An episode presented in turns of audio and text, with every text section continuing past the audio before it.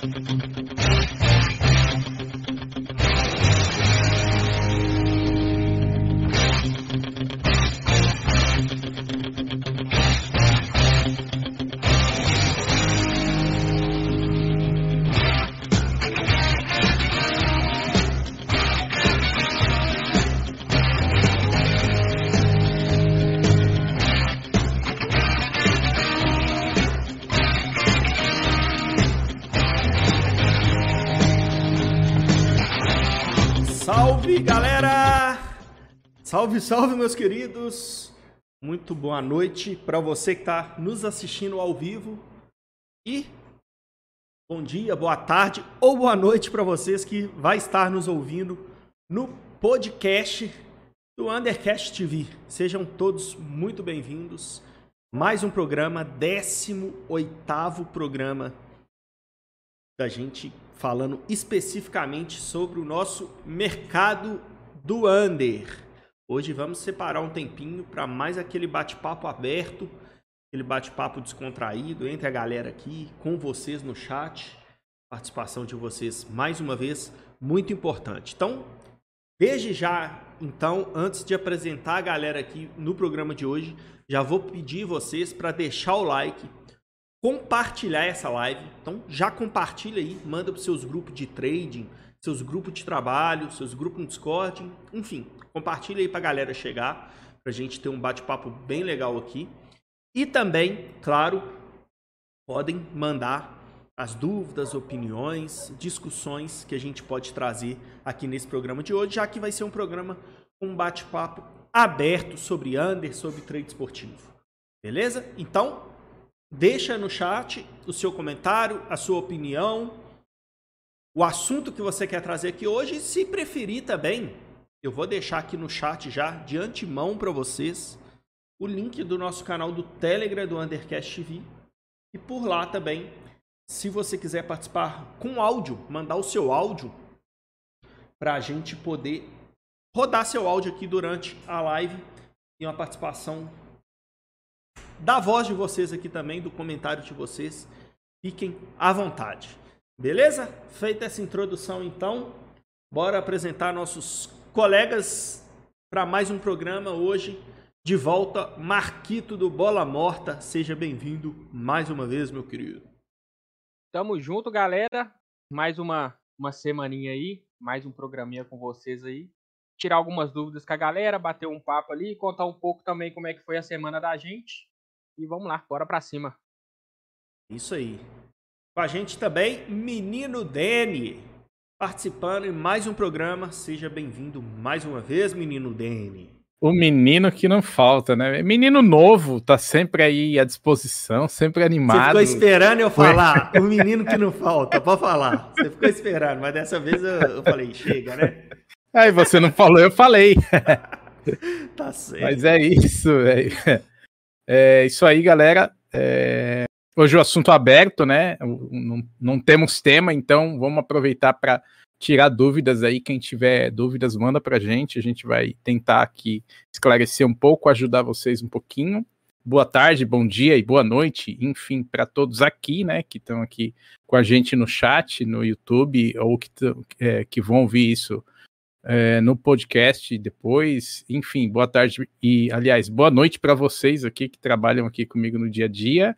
E, e quem tomou o gol do Barça aí pode levantar a mão. Falou? Tamo junto, é nóis. é isso. Do lado do menino dele ali, o Alexandre deu aquela risadinha marota. Será que ia tomar o gol do Barça também? Hein? Seja bem-vindo, Alexandre. Mais um Undercast. Valeu, Vini. Boa, um salve para todo mundo aí. Por incrível que pareça, eu não tomei o gol. Mas eu tomaria, eu tive que buscar as crianças na escola. Salvo, salvo pelas crianças. Cheguei lá, deu um beijo no meu moleque, rapaz. Mas eu tinha valor, tinha valor. É isso aí. É, e a partir de hoje, o Undercast TV é, tá tudo liberado, né? O 18 programa já é maior de idade, o Undercast. Então a gente vai pegar pesada a partir de. Isso aí, tamo junto. Bora hoje, hoje é sem censura, hein, pessoal? Censura. 18 anos, velho. é isso aí. E De volta, né? Aqui é menino. Se tem um menino que nunca falha, tem o que sempre falha do outro lado, né? Menino Kevin tá de volta, gente. Tá de volta. Tô de volta aí, galera. Boa noite, boa tarde, bom dia. Como o Dani falou aí, a gente tem nosso, nosso podcast nas plataformas de áudio, como Spotify. Então você pode encontrar lá depois também para escutar, fazendo, lavando aquela loucinha, limpando aquele banheiro, que nem o menino Dani faz ali, né? A galera, Com é isso aí, velho. Eu, Com certeza, e se Deus quiser, você vai chegar lá, velho. Você vai ver como é que é bom pra caramba lavar um banheirinho, lavar uma louça. Mas é isso, time. As lesões vêm me, me atrapalhando um pouco nessa caminhada aí, nessa temporada, mas a minha dupla de ataque ali, o Marquito, vem me ajudando muito a gente também, marcando alguns golzinhos, mas o craque tá de volta. Camisa 10 tá aí e com a camisa certa agora, hein? Vamos nessa, papai. Vixe Maria. é isso. Deixa ele. Tirou, né, a frase de introdução dele, né, velho? Bom dia, Roubaram. boa tarde, boa noite pra quem tá no podcast. Agora Roubaram já. já... É, vou deixar pra lá agora, velho. Toda hora que ele fala isso no início, você fica assim, ó. Já fiquei triste, já, velho. Não adianta. Mas aí, é isso pra aí. Quem tá só ouvindo é balançando a cabeça, né? Mas é isso. Bora bater aquele papo aqui hoje. O, o Danny já, já, já deu uma puxada ali né, nesse joguinho do Barça. Quem tá aí no chat, galera? Quem tomou esse golzito do Barça aí junto com a gente? Eu tomei também. Lance de pagar ataque ali, né, galera? Um, uma jogada que eu trabalho muito, muito, muito, que é a correção de acréscimo. O mercado ali tava por volta de quanto, velho? 1,34? É, eu peguei a 1,35. É, eu peguei, eu acho que é 1,34, velho. Ou ela 36. Chegou... Não sei. Ela desceu a 34, mano, porque eu fiquei no mercado Na hora, 34. né? É, na hora eu acho que eu, que eu, tinha, eu tinha clicado três chiques abaixo para forçar a entrada mesmo na hora do lance. Então acho que me pegou 1,34. Tinha... Eu tô até olhando aqui pra gente aqui, quanto é que pagaria esse ataque, na teoria, pelo menos? É, a gente imaginou ele teria 3, 4 de acréscimo, e foi exatamente os quatro iniciais, né? Depois o Giz acabou dando mais. Então era uma correção ali para o mercado descer a 1,18. Era, esse era uma ataque, boa correção. Aqui, ó, já para trazer em números reais. Esse ataque, já supondo, foi ali aos 89,35, não foi 89,40, já beirando os 90 É, já minutos. ia levantar a placa, acabar o lance e levantar a placa.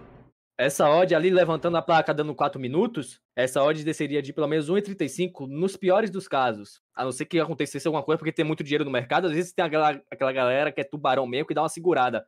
Mas normalmente, quando acontece essa movimentação, essa odd cairia de 1,35, onde o Dani pegou, onde daria para pegar no início da, da transição, e sairia a 1,20 com 11,69% para pagar um ataque.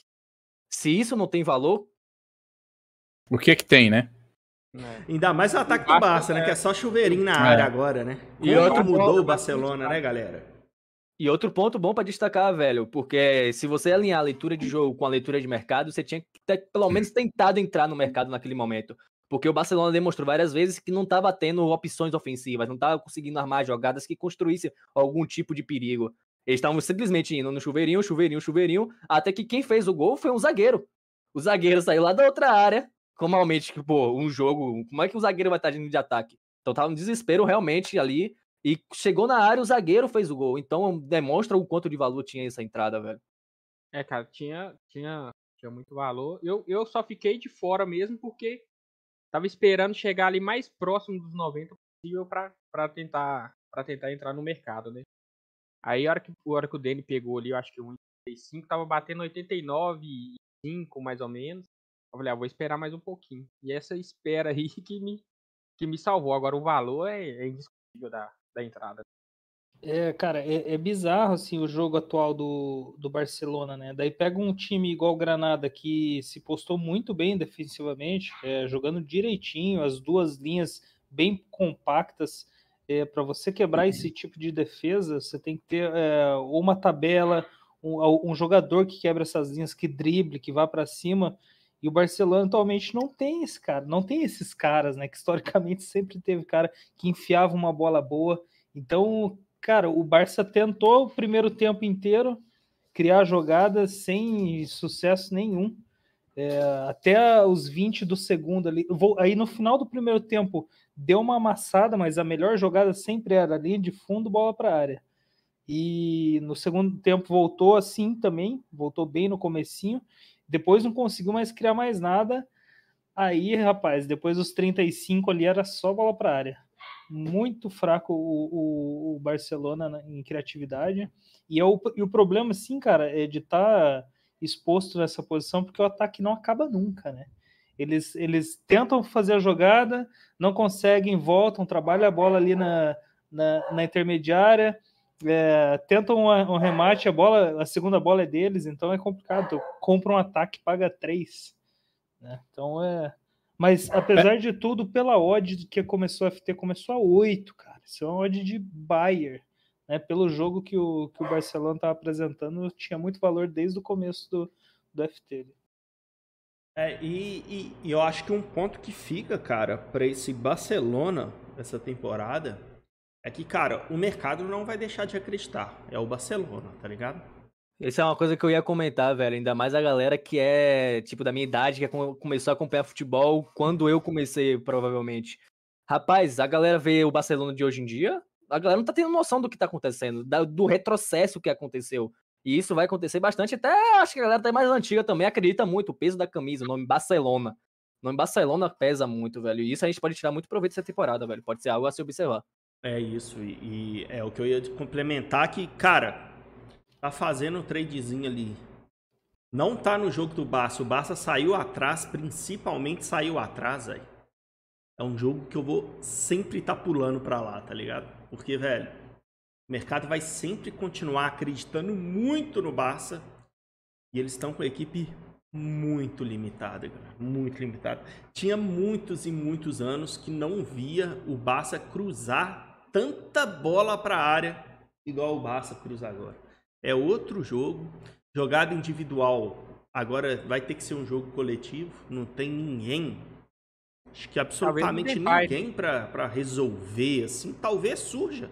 Né? Vai dando oportunidade para esses meninos que vai surgindo aí agora, mas por enquanto sei não. Então acho que fica a dica, né? É, Barça essa temporada, principalmente se saiu perdendo, velho. Vai ter dessa situação que teve hoje, eu acho que vai ter ainda melhores, viu? Ainda Teve, melhores teve outra situação que é bom destacar durante o jogo, velho. Foi a situação da falta. Você lembra exatamente quanto que pagou, Dani? Foi 18%? 18,25%. Onde Peguei a você já 298, saí a 252. E tinha pra cobrar Depay, que não é um grande cobrador de falta, e Coutinho, que não faz gol de falta há não sei há quantos anos. Então a galera precificou como se o Messi tivesse pra bater a falta. Então, Sim. nu- muito, são muito Eles raras. a- precificaram a camisa, né? São muito raras as ocasiões de uma falta pagar 18%. Então isso acabou acontecendo exatamente por causa que o Barcelona ainda está sendo tratado como se fosse o Barcelona antigamente com o Messi ali na cobrança de falta. Que você, Messi na cobrança de falta, o mercado realmente. E até você, você fica lá, pô, é o Messi. Não Sim. é a mesma situação, velho. E realmente dá pra tirar muito valor, velho. Muito valor desses jogos do Barcelona. Ficar muito mais de olho agora. Vai ser bem interessante. Essa vocês não compraram porque vocês ficaram com medinho, né? Foi. É. Sem dúvida. Tentei antecipar ainda, mas o mercado varreu de uma maneira, meu amigo, que a galera, não sei não, tá antecipando a tava- antecipada. O mercado acho que estava um pouco na frente nesse jogo. É, Ah, o tá, detalhe, vai. o delayzinho, né, velho, da La Liga que tá nos trazendo em a maioria dos jogos ali essa temporada. Já não tá tão legal, né, moçada? Tá tão legal. Os jogos do Real Madrid aparenta tá com um delayzinho bom. Até a gente fez um jogo do Real Madrid, se não me engano, também, final de semana passado. Tava com feed bom. E, ó, foi- você tava também, Vini. Nesse jogo do Real Madrid, foi o jogo do, Sim. foi do 5x2, se não me engano, no Celta.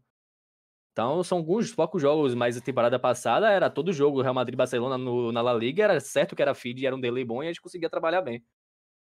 Não, legal, uns anos atrás, eu tava comentando com os meninos no Discord hoje ali que La Liga, velho, dava pra fazer pela Bet365. Tipo assim, a diferença de delay que tinha La Liga pra uma stream paga, da Bet365 pra uma stream paga, era de um segundo, tá ligado? Olha isso. Era um segundo a diferença. Era La Liga e Alemão, os dois. Era um segundinho. de Ah, mas hoje em dia você pode fazer a Bielorrússia. Que o delay. delay é Saudade, zero, velho. O delay é zero. E o jogo, ó, chuchu beleza. velho. O Antônio Ó, o- Carlos falando, o- ó, sem Bright White não dá. Hum. Eu, eu Não dá, né, concordo, mano. Sem Bright White não dá, velho. Não existe Barcelona sem Bright White. Bright White é o cara. Contei ironia, galera. É Mas E o aí- Breno, o Breno colocou uma situação ali, ó, de, da- de- desse lance do do Barça, manos, eu peguei em lei a 1,33 e fiquei a 1,36 para sair em back. Acabei que não saí. Então, eu acho que esse jogo do Barça ele é muito interessante para quem trabalha esse tipo de abordagem, buscando fazer esses leis. Mas nesse momento ali eu não acho que é, eu não acho que era um momento interessante. Era uma rasgada, né, Mas Porque era uma abaixo- rasgada, velho. Mas logo abaixo ele falou que ele forçou a 33 daí. É, eu vi ali. Antes de fechar, né? Sim, Então sim. ele- Foi o bônus, foi o bônusinho, mas dificilmente você conseguiria sair a 1,33 É, é, e você ia tomar ali aquela rasgada bonita. É, ali, ali era, velho, era, era, era acabar o lance e dar os acréscimos. É, E, e, e o juiz acabou dando o que a gente pensou, né? Que era 3-4. Só que Sim. depois ainda teve umas paradinhas, acabou acrescentando mais dois. É, mas eu tempo- acho o jogo, o jogo do Barça propicia demais esse tipo de abordagem. Sim. Porque o mercado, O mercado confia demais, muito. né, é. E você fica quase que grati- gratuitamente ali. Três, quatro, cinco ataques seguidos, entendeu? Num desses vai sair o Eu gol. scalpei vários layback nesse jogo, né? Porque daí, eu- depois, depois do ataque posse do, do Barça, a odd descia muito e sempre voltava dois ticks, um tique. Então dava para trabalhar bastante layback. E outro bom ponto, velho, que como é o jogo do Barcelona, mas se fosse um jogo do Real Madrid, um jogo de uma equipe grande, ela atrai muito, muita gente, muito trader quer fazer, e muito trader, trader não, muito apostador também recreativo. Isso traz muito dinheiro pro mercado, o que possibilita fazer o quê? A fluidez do mercado aumenta, a liquidez aumenta, e você consegue fazer exatamente esse scalp que o Lale acabou de comentar, e foi provavelmente o que o Brenão tentou fazer também. Você consegue fazer esse scalp com muita facilidade, e a galera tem muita dúvida em relação também a quanto de dinheiro eu posso trabalhar. Você trabalha nesse mercado aí com 5k dólar, 2k dólar, você faz scalp até, velho, se duvidar. Então, são coisas assim que dá pra aproveitar bem e são pontos que dá pra você prestar atenção. Você que, que gosta de scalpar, quer saber se dá pra trabalhar com mais dinheiro nesse tipo de jogo, dá muito, velho. Dá muito. E lembrando, galera, como a nossa audiência, que é tipo parecida com rádio, ela é rotativa, então eu vou falar novamente que hoje a gente não tem tema, então a gente está com um, um nosso programa hoje ele é de, de bate-papo, então quem quiser mandar sua pergunta, tanto pelo nosso chat aqui no YouTube, como pelo Telegram, mandar um áudiozinho lá de no máximo 30 segundos, manda lá que a gente vai responder, a gente vai trocar ideia aqui sobre é, vários assuntos, mas majoritariamente o under, né, que é o mercado que a gente trabalha. E não esqueça também de deixar o seu like, compartilhar para quem você gosta. Se você gosta do conteúdo, manda para quem você gosta. E se você não gosta, você também pode mandar isso aqui para quem você não gosta, velho, para atazanar a pessoa, entendeu? Então, manda bala, velho. boa. Você quer merda? Toma isso aqui, ó. É, que é bosta, velho. Manda isso aqui, ó. ó. Escuta, vai lá ver. É isso aí, galera. Eu, é, de antemão, pedi desculpa para vocês também, né, pessoal? Semana passada acabou não tendo Undercast. Tivemos. Eu tava de mudança, né? Essas duas últimas semanas aí, pra mim, foi punk, velho. Inclu- Inclusive, a gente tava até conversando ali no Discord agora, eu e o Brunão, ficamos ali depois do jogo. Tô com pouquíssimos mercados esse mês até aqui muito essa mudança atrapalhou bastante, né? Foi praticamente o início do mês ali. Então atrapalhou um pouco os dias trabalhados aí, mas quem já mexeu com mudança aí sabe como é que é, né? E essa foi punk, velho, cheio de coisa pra resolver. Tanto de um lado, o apartamento tava entregando, quanto pra casa que eu tava vindo. Então, muita coisa pra resolver, mas tamo aí, né? Vamos operando, vamos ver como vai. Esse mês, pelo menos, a variância chata do mês passado já passou. É isso que importa. Ó. Semana Ô, passada não teve RDCast? Não teve, né? Não, mas você tá- é, é retrasada, tá dele- né, velho? tá com? É, Tá, tá na Sport Zone, velho? Tá passando. Undercast TV tá transmitindo na Sport Zone e a gente não tá sabendo, velho. É porque eu tô vespasiando, tá ligado, mano? É, Ah. é Não, delay, né? Não, cara. Retrasada, galera. Retrasada. Vocês entenderam errado o que eu falei, entendeu? O Brenão Não, e até foi logo- ali na hora. É, e foi logo na ferida dele, né, velho? Por que será que ele ficou pistola? Merecendo a participação do Brenão semana passada no Undercast. Ah. Inclusive, quem quiser, Brenão que trabalha muito esses invertendo, trabalho under, mas invertendo em vários momentos aí o mercado por lado do over. Quem quiser entender um pouquinho mais, vai lá na live de semana passada ou no podcast lá, quiser ouvir, vai conseguir entender um pouco aí o modo de trabalho dele também. Ah, e tem uma outra coisa também, né, velho? Que vale lembrar que o Breno pegou esse gol do Barça. Então, Brenão, se quiser dar uma ligadinha pro pai aqui, mandar um Aquirela, é bom, né? Que meu dinheiro tá no seu bolso aí, infeliz. é isso aí, velho. O Marco Bueno perguntou pra gente ali, galera. Qual a média histórica, mês, sobre a stake de vocês? Trabalho faz um bom tempo scalping net odds e tem uma média de 4 stake. Já tentei migrar para o under, mas ainda não peguei o feeling do mercado. Quem quer começar a responder no Marco Bueno? Cara, meu maior resultado foi aqueles 17 stakes e meia, que foi ali uma eu tive uma variância positiva bem boa e pouquíssimos gols no mês. Mas eu acho que Mas assim, média, eu tenho média, é, uma média ali, eu tenho uma média de 5, 6. É geralmente o que tá dando aí. Olha, eu quero falar aqui, velho, uma média de 4 stakes de scalping em match odds tá uma média do caramba, velho. Porra. Tá uma média do caramba pro Matt Odds, o Marcão. E minha média é que nem a do, do, do Vini, não, do, do Danny. 4, 5, 6 é, stakes por mês. A mês passado acabou dando uma derrubada prejudicial, né? Mas estamos aí seguindo trabalhando, velho. Mas a média é basicamente isso aí: 4, 5, 6 stakes, dependendo da maneira que eu trabalho no mês. Porque, é. como a gente já comentou aqui, acho que até é um bom ponto pra gente abordar em relação a trabalhar agressivamente no under, trabalhar de maneira conservadora, você acaba tendo resultados diferentes. O Danny mudou, ele começou a ser um pouco mais agressivo do que ele era, e por isso que ele conseguiu esse ponto alto, mas trabalhando de maneira conservadora, como a gente trabalhou determinado tempo, que são pegando scalps, bola morta, esse, esse tipo de coisa, dificilmente, dificilmente eu posso falar até que seja impossível, velho. O cara, trabalha de maneira conservadora, fazer 17 stakes em um mês. Base só no under. Outro ponto bom ah, é, muito, é muito difícil. Muito, muito. Então, quando você trabalha de maneira agressiva, entre aspas, tem maneiras agressivas diferentes de trabalhar, você consegue ter picos mais altos de lucro, mas também você pode ter picos mais altos de head. Então isso varia muito, dependendo da maneira que você aborda o mercado do under limite. Cara, eu é, tava até conversando com os meninos ali depois do, do jogo hoje, com o Lopes, que quando a minha stake era menor de 100, mas eu conseguia fazer 8, 10 stakes no mês. E quando eu vim subindo ela, esse, esse resultado caiu bastante. Então eu fico ali hoje de 4 a 6, 5, mas é tentando ver aonde que é que, que tá o erro ali, aonde é que eu tô errando para tentar voltar a evoluir aquele. Mas eu sei também que eu acho que é mais difícil com valores maiores a gente ter o mesmo resultado. É, e eu, eu acho também que a questão psicológica e ela, ela pesa, velho. Ela pesa muito. Quando... Não só psicológica, velho, mas pelo menos, é, até no meu caso mesmo, eu que sou um cara que gosto muito de escalpar o jogo todo, hoje em dia eu não consigo escalpar nem, sei lá, nem 30% da quantidade que eu escalpava antes, tá ligado? Com a stake menor à medida que eu vim crescendo a stake.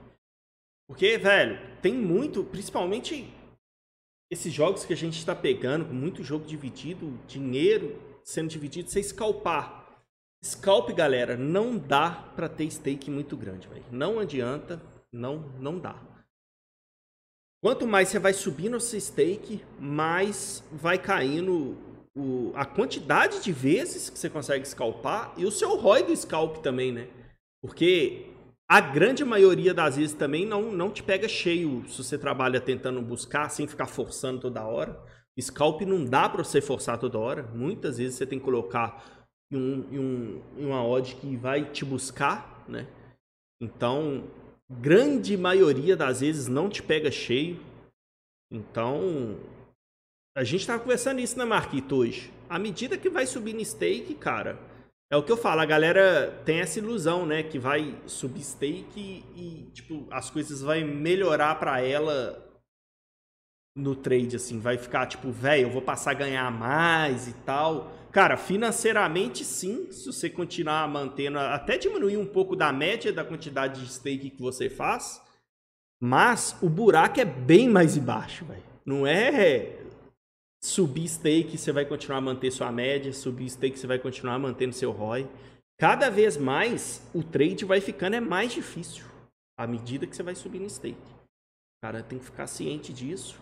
E é o que o Marquito falou, é tentar ir evoluindo e, e, e buscando sempre também novas abordagens, adaptando as mudanças que o mercado vai tendo também. É importante, o mercado vai mudando, muita gente começa a notar que uma coisa está funcionando muito, galera vai repassando, a galera vai fazendo junto, então o ROI daquele tipo de entrada vai diminuindo também quando vai ser vai sendo mais divulgado, então você tem que pegar um pouco mais antes, enfim.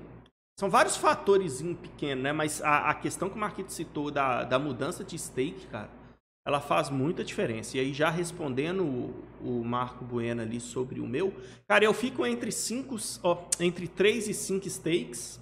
É o que normalmente eu faço. Às vezes dá menos, às vezes dá mais. Mas um, um se for para pegar assim, todos os meus meses. Inclusive eu fiz aqui agora, ó. Eu puxei aqui no meu Stake Toys aqui, ó. Vou para pegar do, do, do mês até o mês 9, de janeiro até agora dessa minha volta ao mercado do under, tirando o tempo de validação do, do, do ano passado, mas se for para pegar de janeiro até agora, ele está dando uma média de 3 stakes mês. A média. Só que, só que, com essa stake que eu tô hoje, eu comecei a trabalhar no mês 4. Eu comecei em janeiro com a stake muito, mas muito menor do que eu tô hoje. Então, teria que fazer essa uma média ali também da mudança de stake para ter uma média certinha, entendeu? Então fica por aí. vai dar um pouquinho mais, deve dar ali uma média de 4, 5 stakes mês. Subindo, variando essa, essa mudança de stake também. Acabou que eu te cortei, né, Dani? Agora que o gordinho percebeu, você estava concluindo. O que, que você estava concluindo? Não, porra, eu nem lembro, velho. Eu também não, nem lembro. Eu acho que não. Não, eu, eu, o Alexandre que tá querendo falar um pouco aí, que ele falou pouco. Não, Não, cara, eu de falar. Galera, deixa eu só perguntar uma coisa. Tá lá, todo mundo tá ouvindo a gente? Falar, mas galera. Não, não, é só sobre o áudio. Tá todo mundo ouvindo a gente bem aí, tá tudo certo. Mas manda bala, Alexandre. Não, cara, acho que a média nossa é bem parecida, né, galera? A gente tem um, um modo de operar bem similar. Alguns fazem algumas coisas diferentes, mas no geral é bem parecido, né? Então a média minha fica por aí também, quatro stakes. Meu pior mês foi o mês passado, eu fechei com duas e meia em red. Tive uma sequência absurda, assim, praticamente o mês inteiro em bad run, mas eh, uns três, quatro dias ali que levaram a seis, sete stakes.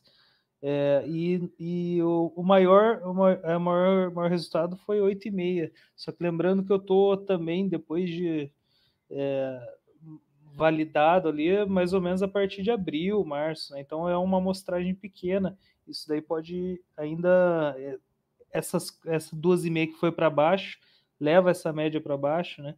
Então acho que pode ser entre também 4, 5, mais ou menos nessa média, que tende a subir pelo que eu venho testando, né?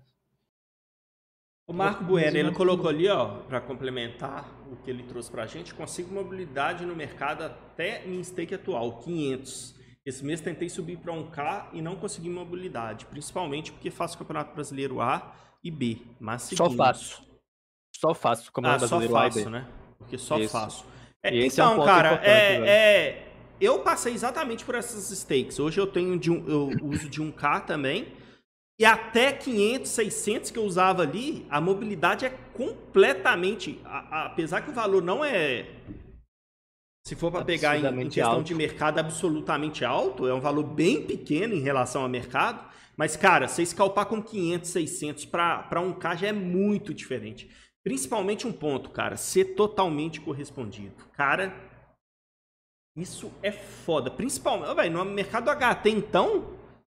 Vixe, se eu consigo fazer, sei lá, 20 scalp, 10 scalp no HT, eu acho que, velho, 20% das entradas vai, vai, vai entrar cheia. É muito difícil eu conseguir pegar cheio, mas é o que faz parte, né? Isso cai um pouquinho no nosso ROI, mas também faz parte, né? Evolução. E também os scalps, cara, eu acho que à medida do tempo, pelo menos pra mim, na minha cabeça, é, eu prefiro fazer menos entradas, por mais que desça a minha quantidade de stake que eu faça, eu prefiro fazer menos, mas mais selecionado, tá ligado? A Mais entradas tendência acertadas. é mais entradas acertadas e de mais valor esperado positivo.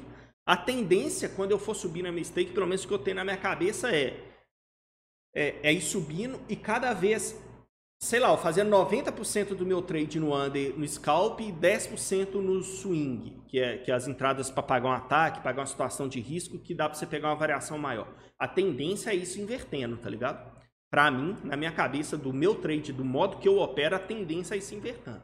À medida que eu for, for aumentando a minha stake, eu vou automaticamente diminuindo o número de scalps e aumentando o número de swings, né? Então vou sempre pegando entradas mais selecionadas. Agora É. a gente pode partir para a próxima pergunta, né? Ó, o Alexandre É, vai falar a- alguma coisa mais. Tem o Bernardo ali, É, eu tem até. Exato. do Bernardo. é, Tem, já tem umas Mas eu- perguntas legais aqui, viu, velho? é, mas eu legais, ó. até, eu até queria comentar ali da mobilidade que o Marco Bueno falou.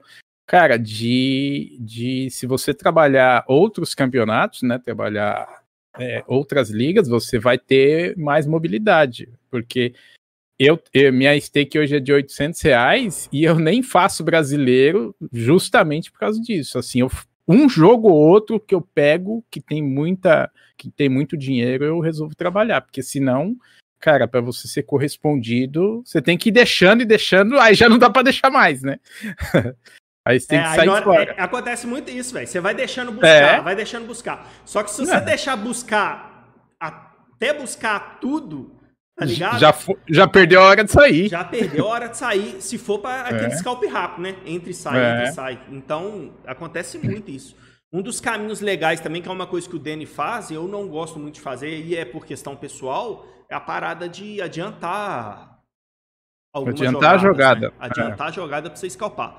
Tem um risco a mais, né? Que pode acontecer algum bate e rebate, você também ficar dentro da forma que você queria, mas também tem um valor que paga mais também. Na maioria das entradas que você faz, você vai conseguir pegar o melhor preço, né? Então tudo, tudo tem um a favor e tem um contra, tem que saber lidar com isso. É, mas tem uma forma de, mas tem uma forma de fazer que, por exemplo, eu fiz isso no jogo do Barça por algumas vezes. E se você souber fazer, você tem margem para sair sem ficar agoniado pagando todo o lance, entendeu? Com certeza. É. Mas, mas tem, que, tem que sempre pensar que esses bate e rebate pode vir contra, né? Então pode acontecer Sim, mais sim. também. É, mas às vezes, por exemplo, no jogo do Barça aconteceu algumas vezes, mas pelo fato do, da jogada continuar no terço final e ela não ser finalizada, eles eu tenho trabalham muito a bola. Eles né? trabalham muita bola e eu tinha tempo de sair e sair várias vezes em green, porque aí a minha abordagem é sempre buscando o melhor preço. Para eu fazer esse tipo de abordagem pegando um preço ruim, aí não faz sentido, entendeu? Porque aí eu vou ficar entalado, não vou ter margem para sair, não vou querer sair em red, aí é a hora que vem o gol. Esse é o ponto. É. Não, você fica preso no mercado, você pensa assim, pô, eu tô pagando um ataque e tô tendo que sair em red, velho. E a Sim. galera trava. A gente, eu, já aconteceu comigo várias vezes, acaba travando assim, você para, porra, saiu não, saiu não, saiu não. Nesse que saiu não, saiu não, saiu não, o cara cruzou na área fez o gol. É, exatamente. É, exato. E, e tem uma colocação aqui do Rodrigo Andrade que eu queria comentar sobre, velho. Ele colocou aqui, ó. Ah, se os feras ficam entre 4 e 6 stake mês, então vou ficar feliz da vida quando eu tiver essa média também. A minha está entre duas, três. Ô, mano, mas se você for Assim- parar pra pensar 400, 600% em um mês para o seu valor que você tá investindo, velho, é um valor muito bom, velho. A galera superestima muito resultados. Não sei se era isso que você ia falar, Vini. Resultados muito altos, ah, 1000%, 17, é, 1700%. Velho, para pra pensar no, no quanto você tá investindo. Você faz 400% em um mês, podemos falar assim, porque é o resultado do mensal. Você faz 400% no mês do valor que você tá investindo ali como stake, Pensa como isso é, é grande, velho. Pensa como isso é fora do comum. E você vai buscar isso em fundos, fundos imobiliários, na bolsa de valores, o que for que você for buscar, você não acha, velho. Então tem que tomar muito cuidado com isso também, velho. Dá pra fazer? Dá. Você abordando o mercado de outras formas, fazendo outro tipo de coisa, buscando algum tipo de vantagem sobre o mercado, que existe possibilidade de fazer isso também. Mas fazer 4, 5 stake, 400% de stake no, no mês, pô. Fala aí, Vini, implementando. Não, o que eu queria dizer, velho, é que, cara, no trade sempre tem essas comparações, né? E a gente tem que tomar muito cuidado com isso, velho. Da questão, velho, ah, quantas stake que o Deno faz? Velho, não importa pra mim quantas que ele faz, tá ligado? Importa quantas que eu consigo fazer, velho. Se ele faz mais que eu, velho, parabéns para ele, a forma que ele aborda. Eu posso tentar evoluir de novas abordagens para melhorar o meu resultado, mas eu não, eu não tenho que preocupar com a quantidade de stakes que ele faz. Eu tenho que preocupar com a minha, tá ligado? Porque não adianta, eu tenho a quantidade que eu faço por causa de um padrão e modelo de trabalho que tem para mim que funciona. Que olha, isso é muito difícil, hein? Você ter um modelo para conseguir tirar dinheiro da Betfair ou de qualquer mercado das apostas, você conseguir tirar dinheiro positivo todo mês, isso é pouquíssima gente que consegue. A realidade é essa. São pouquíssima gente que consegue. Então, se o cara ainda querer brigar com, com quantidade a mais que ele vai fazer, velho, tá caçando chifre na cabeça de cavalo, tá ligado? Caçando em daca, tá, tá caçando, caçando em daca. daca. Véi, pega o seu modo de trabalhar, a sua forma de fazer, e até porque a sua forma de fazer às vezes é verdadeira, né? Tem umas aí que a gente sabe que não é não. Então tem que tomar cuidado com o que o povo fala, tá ligado? E falar é uma sobre... coisa, mostrar é outra. É sobre isso até que eu queria falar da pergunta ali do Bernardo, mas vamos, vamos finalizar, vamos continuar dessa? É, é porque é interessante, e... velho, essa parada de, velho, é... não tenta se comparar muito, tá ligado, velho? Se, se você tá conseguindo fazer um mistake mês positiva de forma corrente, consistente, consistente, é. né? Corrente ficou foda, né? De forma consistente, velho, já, você já tem que ficar feliz pra caralho, velho. Porque, velho, isso aqui é um mercado, velho, e a maioria das pessoas tá é perdendo muito dinheiro. Tá tentando conseguir tirar dinheiro daqui e não consegue, velho. E isso é a grande esmagadora maioria das pessoas, tá ligado? Então, velho, não, não preocupa muito com o resultado dos outros, tá ligado? Preocupa com o seu, velho. Porque o, o, o, resultado dos outros não vai pagar seus boletos, tá ligado? Isso é foda. Você pode tentar pegar alguma coisa para evoluir e tal, mas eu, eu não, não penso nisso, velho. Pelo menos é uma forma minha de pensar. Eu posso estar equivocado, eu não sou dono da verdade. Eu acho, mas... eu acho que essa questão de, de o fulano de tal tá fazendo, tá tendo uma, uma média bem acima, cara, igual a gente aqui que trabalha todo dia junto, eu acho que isso só serve para eu chegar nesse cara e falar: meu amigo, chega aí. Como é que você tá fazendo isso aí? E pegar isso e tentar, de alguma forma, evoluir dentro do que o cara faz, velho. Mas o resultado dele não vai vir pro seu bolso, tá ligado? E nem se ele estiver perdendo também, ele vai perder o seu dinheiro, ele vai perder o dele. Mas o que eu acho que só acrescenta para outras pessoas a diferença de percentual, a diferença de, de rentabilidade no final do mês, cara, é de repente o cara conseguir te ajudar a melhorar o seu trading. Ah, pô, eu, eu tô fazendo assim, é, por isso que eu não tô conseguindo. Porra, faz isso, faz essa, esse ajuste aqui que você vai conseguir. Eu acho que é nessa, nessa pegada, entendeu? Não, sem contar que o trade, velho, é, não é muito sobre como fazer. É muito sobre como você consegue fazer, né? Ele é muito sobre como você consegue fazer. Porque, velho, a gente trabalha muito com a questão emocional aqui, galera. Muito, muito, muito, velho. Muito. Tem coisa que, velho, pode ser muito bom fazer. É de muito fazer, muito valor fazer dentro do mercado, mas, cara, o seu emocional não consegue trabalhar com aquilo, velho. Você vai insistir para quê?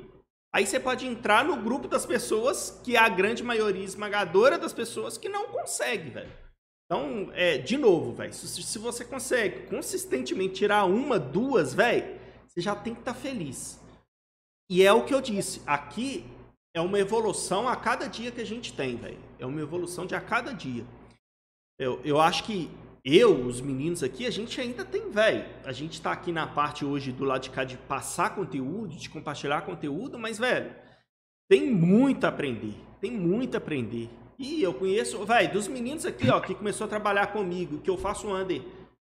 Antes, por exemplo, vou dar um, dar um exemplo aqui. Eu já falei isso semana passada, eu vou falar hoje de novo. Para escalpar, eu acho que o Danny faz muito melhor que hoje, que eu hoje já. Tá ligado? Mas não adianta eu querer fazer do jeito que ele faz aí, porque eu não consigo.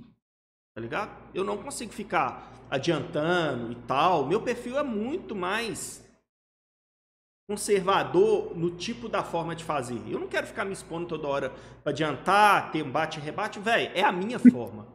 Tá ligado? Então eu vou mudar Fica a forma medinho. que eu faço que dá Fica certo. Com medinho. Ah, na verdade, tudo isso aí, galera, esquece. O que ele tá falando é o seguinte: eu tenho medinho, só que ele tá É, dando uma volta da porra pra falar, É, eu tenho medinho. é, é tipo isso mesmo, velho. É, é a forma, você tem que aceitar o jeito que você consegue se dar bem no mercado. Não adianta você querer imitar outras pessoas, velho. Você pode pegar como exemplo, como base. E, e velho, testar aquilo, ó, é legal, gostei disso aqui. Então vou fazer. Então, mas, mas eu discordo um pouquinho, Vini. Eu, eu não acho que seja ruim você imitar o outro, tá ligado? Porque às vezes é um tipo de abordagem que você nunca pensou, tá ligado? E você resolve fazer e você fala: caralho, velho, que Eu da hora isso falando, aqui. Testar. Tem que testar. É, é. E aí você fala, porra, isso daqui faz mau sentido e eu não fazia, eu fazia de outra forma. Não tem nenhum problema. Eu só acho que essa comparação de stakes, porra, eu fiz não sei quantos. outros- Cara, não. O não problema também, Dene, é quando o cara vai, tipo, que nem o jeito que você trabalha. Aí eu vou lá, vou querer fazer igual o Dene. Aí eu começo a tomar pancada, toda hora. Pancada, pancada, pancada, e eu continuo insistindo. Não, é se dá certo pra ele, tem que dar certo pra mim. É, não, então, mas, mas isso é, é a maturidade de você entender o seu perfil, tá ligado? Você, porra, pra ele dá certo, mas pra mim não, não rola, pra mim não dá. Porque tem, isso daí que o Vini falou, tem, faz sentido. Você toma umas porradas, que às vezes você se antecipa e, a- e, e- e acontece aquelas lambanças e tum, gol, tá ligado? Não, você acabou de entrar no mercado e tomou gol, tá ligado? Enfim. Principalmente no scalp, né, velho? Que o scalp é uma estratégia. E a gente não pode tomar a mesma quantidade de gol no scalp que no swing, tá ligado? É, A isso é foda. Margem, a sua margem do que você tem pra conseguir ser lucrativo é completamente diferente, tá ligado? Sim, sim. Então Igual você tem que acertar inúmeras vezes muito maior no scalp do que você faz do que no, no swing. Porque o swing você tem Sim. uma variação a mais que o mercado te paga. É, igual esse lance que a gente tomou aí do, do Barça, tá ligado? É um lance que pagaria muito mais, diferente de você tomar um gol num, num scalpinzinho que te daria um tique. É, Um lance desse do Barça, você pode pegar 10 a cada 10 tomar um gol que você vai conseguir sair no lucro ainda, tá ligado? Sim.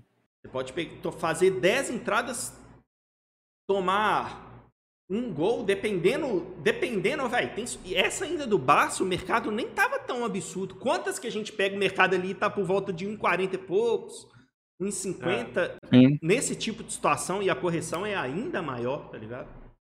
Eu já Então, peguei, já, do, do Flamengo mesmo, já peguei três vezes. E as três vezes o juiz acabou o jogo, não deu acréscimo. Peguei duas a 1,20 e uma a 1,40. É, ali já é situação de, de acréscimo, de, de acabar, né? Ali É. o nosso, eu já tô falando, tipo, na situação de correção mesmo de acréscimo, Aham. tá ligado? E aí, velho, é, a gente ainda consegue pegar si- situações ainda melhor. Velho, você acha que se fosse um Barça do Messi, não precisava nem ser um Barça muito diferente, não, mas do Messi, essa odd ia estar ainda muito maior do que tava ali, tá ligado? Naquele momento do Sim. jogo ali. Muito maior.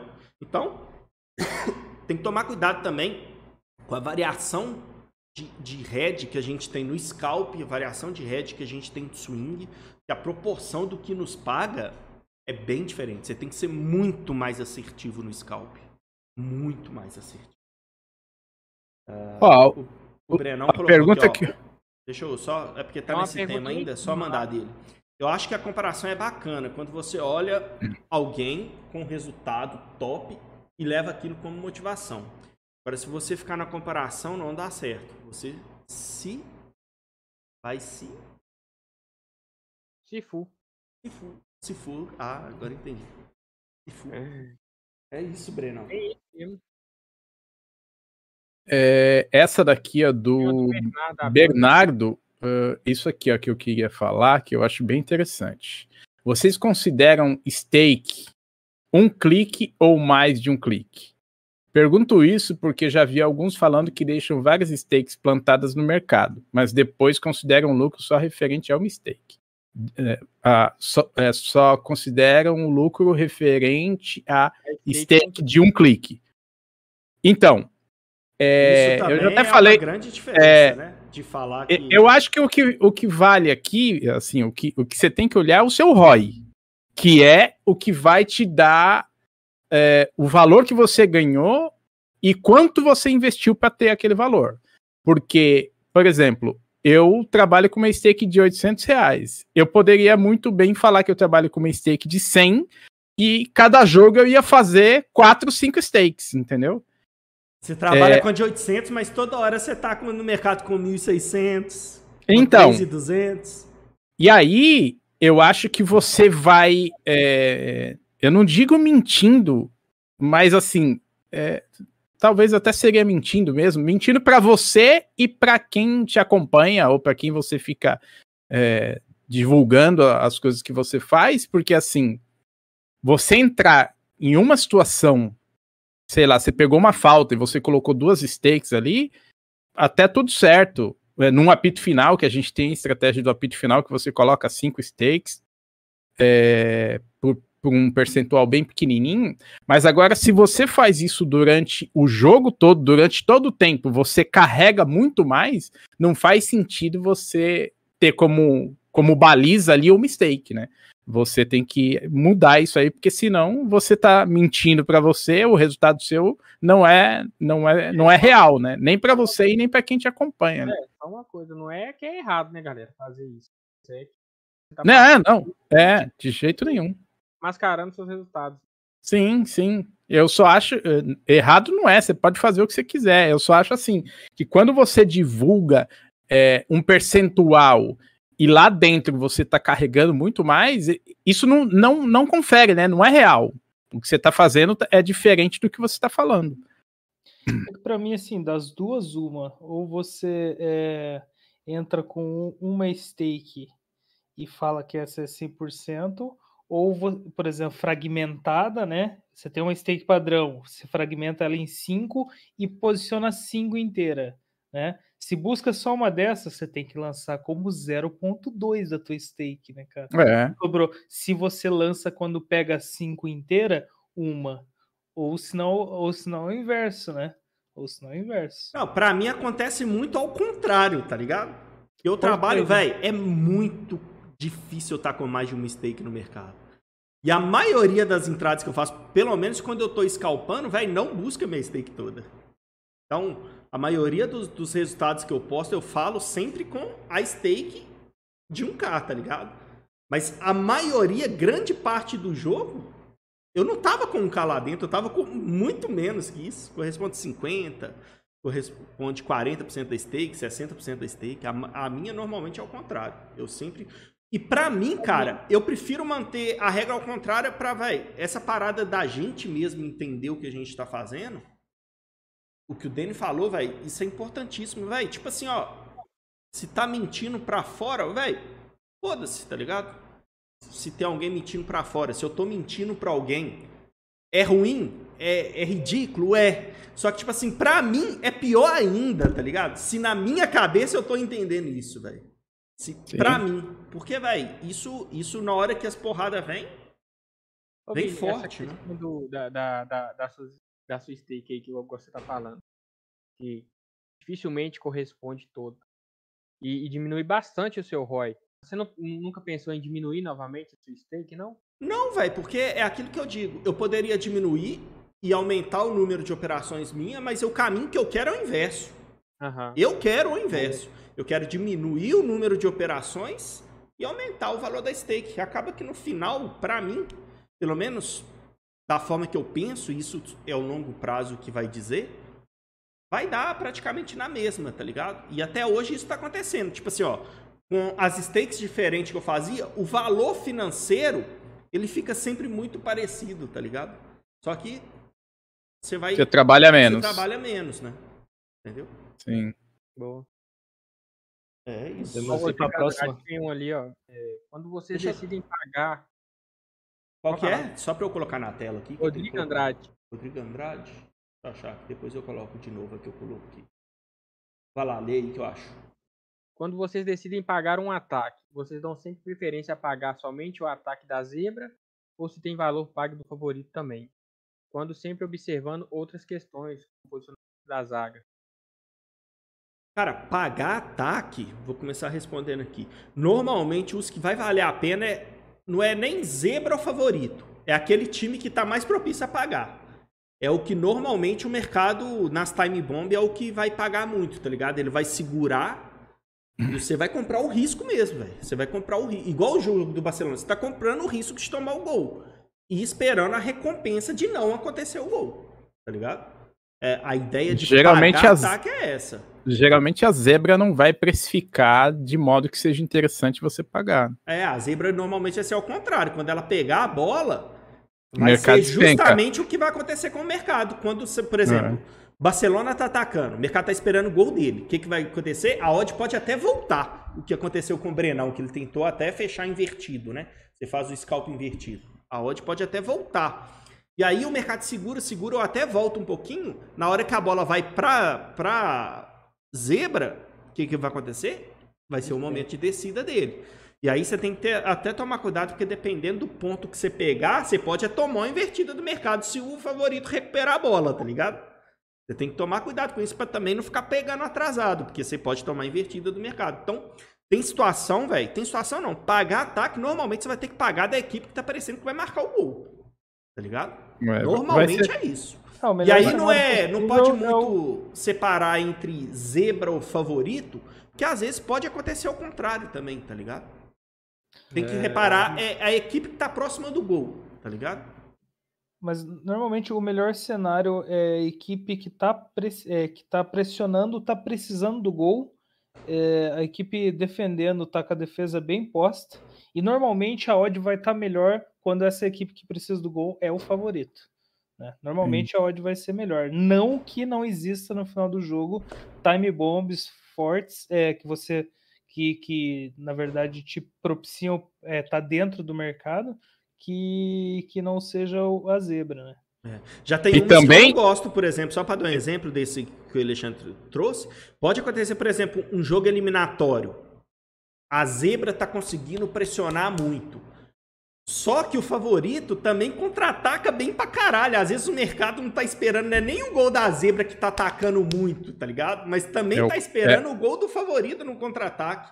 Era e aí eu já é uma situação falar, que eu não velho. gosto. Eu não gosto de ficar exposto poder tomar um gol de um lado e do outro. Não gosto. Era o que eu ia falar. Assim, de repente você vai querer se expor na situação da zebra, o preço não vai ser grande coisa, e aí você vai se expor achando que por ser a zebra, é, o ataque dela não é tão efetivo, só que aí o ataque dela vira um contra-ataque, o mercado vai vir totalmente contra, porque você não pegou um preço muito bom por ser zebra, e aí a hora que você não quer fechar, porque você já tá no head, o mercado só voltando, e aí toma um gol de contra-ataque aí. É bom ressaltar que tudo isso passa pela leitura de jogo, né, galera? É, É, é. Todos esses cenários São- eles podem existir de ou é a zebra que tá E atacando. que cada um ou tem é a sua, né, velho? Cara, cada um tem uma especi- especificidade e pode ser que a zebra não faça nada o jogo inteiro. A única proposta deles é se defender e contra-atacar. E no final do jogo tá o time inteiro em cima e você já viu uma ou duas vezes que hora que eles vão sair para o contra-ataque, a zebra eles estão em dois contra um, tá um contra um, dois contra dois. Então, cara, é sempre a leitura de jogo ela, ela é imperativa nesse, nesses casos, né, cara? Então, o- antes de o você Kevin- terminar, para concluir a resposta da pergunta do Rodrigo ali, a gente não leva como. Não bota preferências, bota. Se tiver a zebra atacando ou o favorito atacando, a gente não bota preferência. A preferência vai ser a leitura de jogo que vai responder pra gente, Rodrigão. Pode mandar bala aí, Alexandre. Perfeito. Não, tem uma, uma questão antes dessa aqui, inclusive, que essa é rápida de responder, né? O Felipe Secali perguntou: Fala galera, boa noite, boa noite, meu velho. É, qual a média de stakes para conseguir viver do trade? Cara, isso é, é muito complicado de responder, né? Sim, por dois fatores. Um é. Qual, de quanto que é a tua stake? Segundo fator, quanto você precisa para vender, para viver? Pra vender. O, é, para vender. O menino Dene precisa de umas 20 Ah, esse aí, pelo esse aí menos, precisa de né, umas cara? 50, tá ligado? E 5 rig de mineração. É, hein? então, O cara ainda. Mas fala aí, Denis. Você ainda tem que bancar ex-mulher, porra. Abafa o caso, mano. Puta Então, cara, merda. é, isso é muito particular, velho. Muito particular porque depende de muitos fatores, né, meu? É, então, acho que é individual de cada um. Acho que você tem que se perguntar quanto que você precisa de dinheiro para viver, quanto que é a sua stake atual, é, qual é o seu planejamento para atingir essa stake, que essa stake, em média, de quantas você ganha por mês, vai- dar para você se manter. Então, é- E essa é uma conta difícil de fazer, viu, Ale? Porque entra naquele ponto que a gente começou agora há pouco. Sim. Ah, Eu digo tipo a média, assim, você tem que ter uma média de um ano, pelo menos, assim, para você saber mais ou menos que um mês vai compensar o outro e ter um, um, um, uma- um fôlegozinho aí, né, cara? Não, e quando eu der falo ruim. assim, e, e- e eu falo também pelo seguinte do que a gente tá conversando agora há pouco, tipo assim, tá, é, vamos dar exemplo aqui, eu comecei com uma stake de 100, tô trabalhando, tô sendo consistente com uma stake de 100. Aí eu consigo fazer 5 stakes mês. Dando exemplo aqui, tá? Aí, beleza, então eu consigo 500 reais, ah, 500 reais eu não consigo viver. Bom, tô dando exemplo, tá? Vamos supor que eu preciso para viver. Vamos pegar a média do salário do brasileiro aí. Quanto que é a média do salário do brasileiro? No salário mínimo, 1.100 reais. 100 reais. Ah, deve ser uns 2K. Vamos colocar 2K É. para arredondar a conta, a média aí. Então, eu preciso de 2K. Eu tô fazendo 5 stakes, eu ganho 500 reais. Só que o cara já faz a conta automaticamente, né? Então, vou aumentar minha stake para 1000. Vou Ou fazer cinco Vou fazer stakes por 5 mês. stake, eu vou ganhar 5 Ganha mil. 5 mil. Não é assim, velho. Não Hum. é assim. Com Hum, certeza vai cair o seu ROI. Isso é fato, velho. Pelo menos é, na forma de abordar o mercado do under, da forma que a gente aborda, né? Tô falando da forma que a gente aborda. E aí eu não posso colocar nunca, nunca que nada 100%, porque o trade nada é 100%. O que é 100% é da forma que a gente aborda. Você não vai automaticamente fazer a mesma coisa com 100 com 1000, tá ligado? Entra muito Não, mas tem coisa, tem uma coisa, tem uma coisa que é 100% sim no trade, eu vi. É quando você toma o gol. Meu head. É o head Esse é é 100%. 100% igual, né? É, isso aí, velho. O que você colocou lá dentro, perdeu 100%. E normalmente, e aí eu vou deixar outra deixa, deixar outra deixa. E normalmente dessa que, você sobe a stake e eles te pegam pouquinho na hora que você teve no green, na hora que vem um head, Vem normalmente cheio, o vem o cheio. mercado te bater, você tá sempre cheio na hora do head, tá É. ligado? Isso acontece toda hora. Então, assim, é, não pode fazer esse comparativo. Eu acho que o, o caminho mais fácil é, velho, eu vou evoluindo, vou evoluindo, vou evoluindo. Começou a ter uma média, velho, sei lá, de três stake mês, vamos colocar. Com o valor que você vai trabalhar e aquilo dá pra você viver, aí dá pra você viver de trade, tá ligado? Claro, você pode projetar, mas cara, a conta não é tão simples assim. Por isso que o Alexandre falou que a pergunta não é tão fácil de responder. Porque não é isso. Ah, eu trabalho com 100, eu faço 5. Então, se a partir de agora eu já consigo ser consistente e fazer uma média de 5, eu vou passar para 1000 e automaticamente eu vou ganhar 5 mil. Não é assim que funciona. Até porque essa mudança, principalmente de psicológico na hora de tomar os gols, Marquito passou por isso aí há pouco tempo, né, Marquito? Sim. Ele subiu a stake e viu que o, o buraco não é. Véi, é gradativo, velho. Trade é gradativo. Não é. É o que eu falo, galera. O trading, a parte técnica, é a parte mais fácil de tudo, velho. Por mais incrível que pareça, apesar de não ser fácil. Mas se, se a gente for pegar o que envolve tudo, a parte técnica é a parte mais fácil. Entre aspas. Porque a parte difícil, velho, é você saber perder. E quem sabe perder na vida? Não é no trade, não. É na vida. Quem sabe perder na vida? No trade a gente tem que trabalhar esse saber perder a todo momento, velho. É muito fácil você conseguir tirar uma média de stake. Faz aí, pensa, puxa pra você aí na sua cabeça.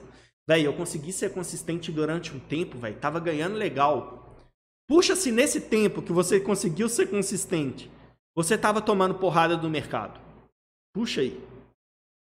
Normalmente, o cara cai, ele derruba, é na hora que vem as porradas do mercado, porque ele não aguenta o emocional e ele joga tudo fora daquilo que ele fazia bem. Ele já esquece, ele não sabe fazer aquilo lá mais. Ele começa a querer mudar o modo de trabalhar, começa a querer abordar outros mercados, começa a querer fazer outras coisas. E aquilo que estava funcionando já não serve mais. Mas o problema não era a forma de fazer que deixou de funcionar. O problema é que aquilo mesmo que ele fazia, ele não entende que aquilo também dá head e que na hora que ele começa a tomar head, ele quer mudar tudo, velho.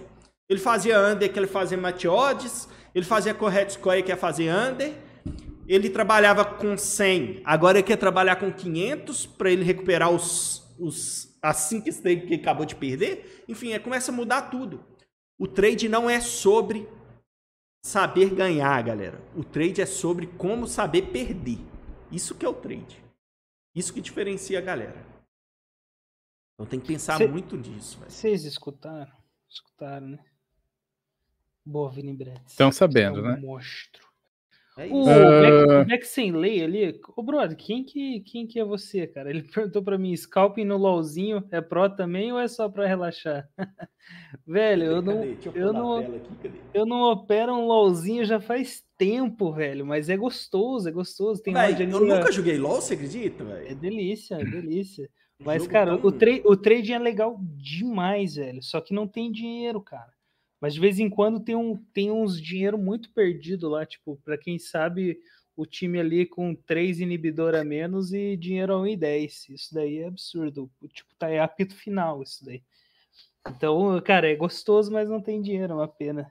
Ah, o... Vai ter ainda, o né? Bruno... Vai ter ainda, acho que ainda vai ter. Acho que daqui uns anos aí próximos, o, o, o esportes cresce muito, né, cara? E junto com, a, com o mercado das apostas, é, também vai crescer, né, cara? As apostas em, em esportes e, e, o League of Legends, tanto quanto o, o CSGO, são, são propícios a, a, ser feito trade, né, cara?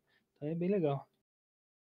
o Bruno Stilben, ele pergunta ali, pessoal, é, o Renan Zandonage tem falado muito que faz dessa, 15 stakes em média. O que ele faz de diferente de vocês para ter essa média? Bruno, é, infelizmente você vai ter que perguntar para ele, velho. Eu acho que não é pra gente que você tem que perguntar. É, ele deve ter alguma abordagem diferente é, que, que faz ele ter res, esse resultado. Eu, infelizmente, vou ficar te devendo essa resposta, mas, essa resposta. Mas se alguém aqui quiser arriscar falar sobre ele, fique à vontade. É, eu, uma, eu não consigo.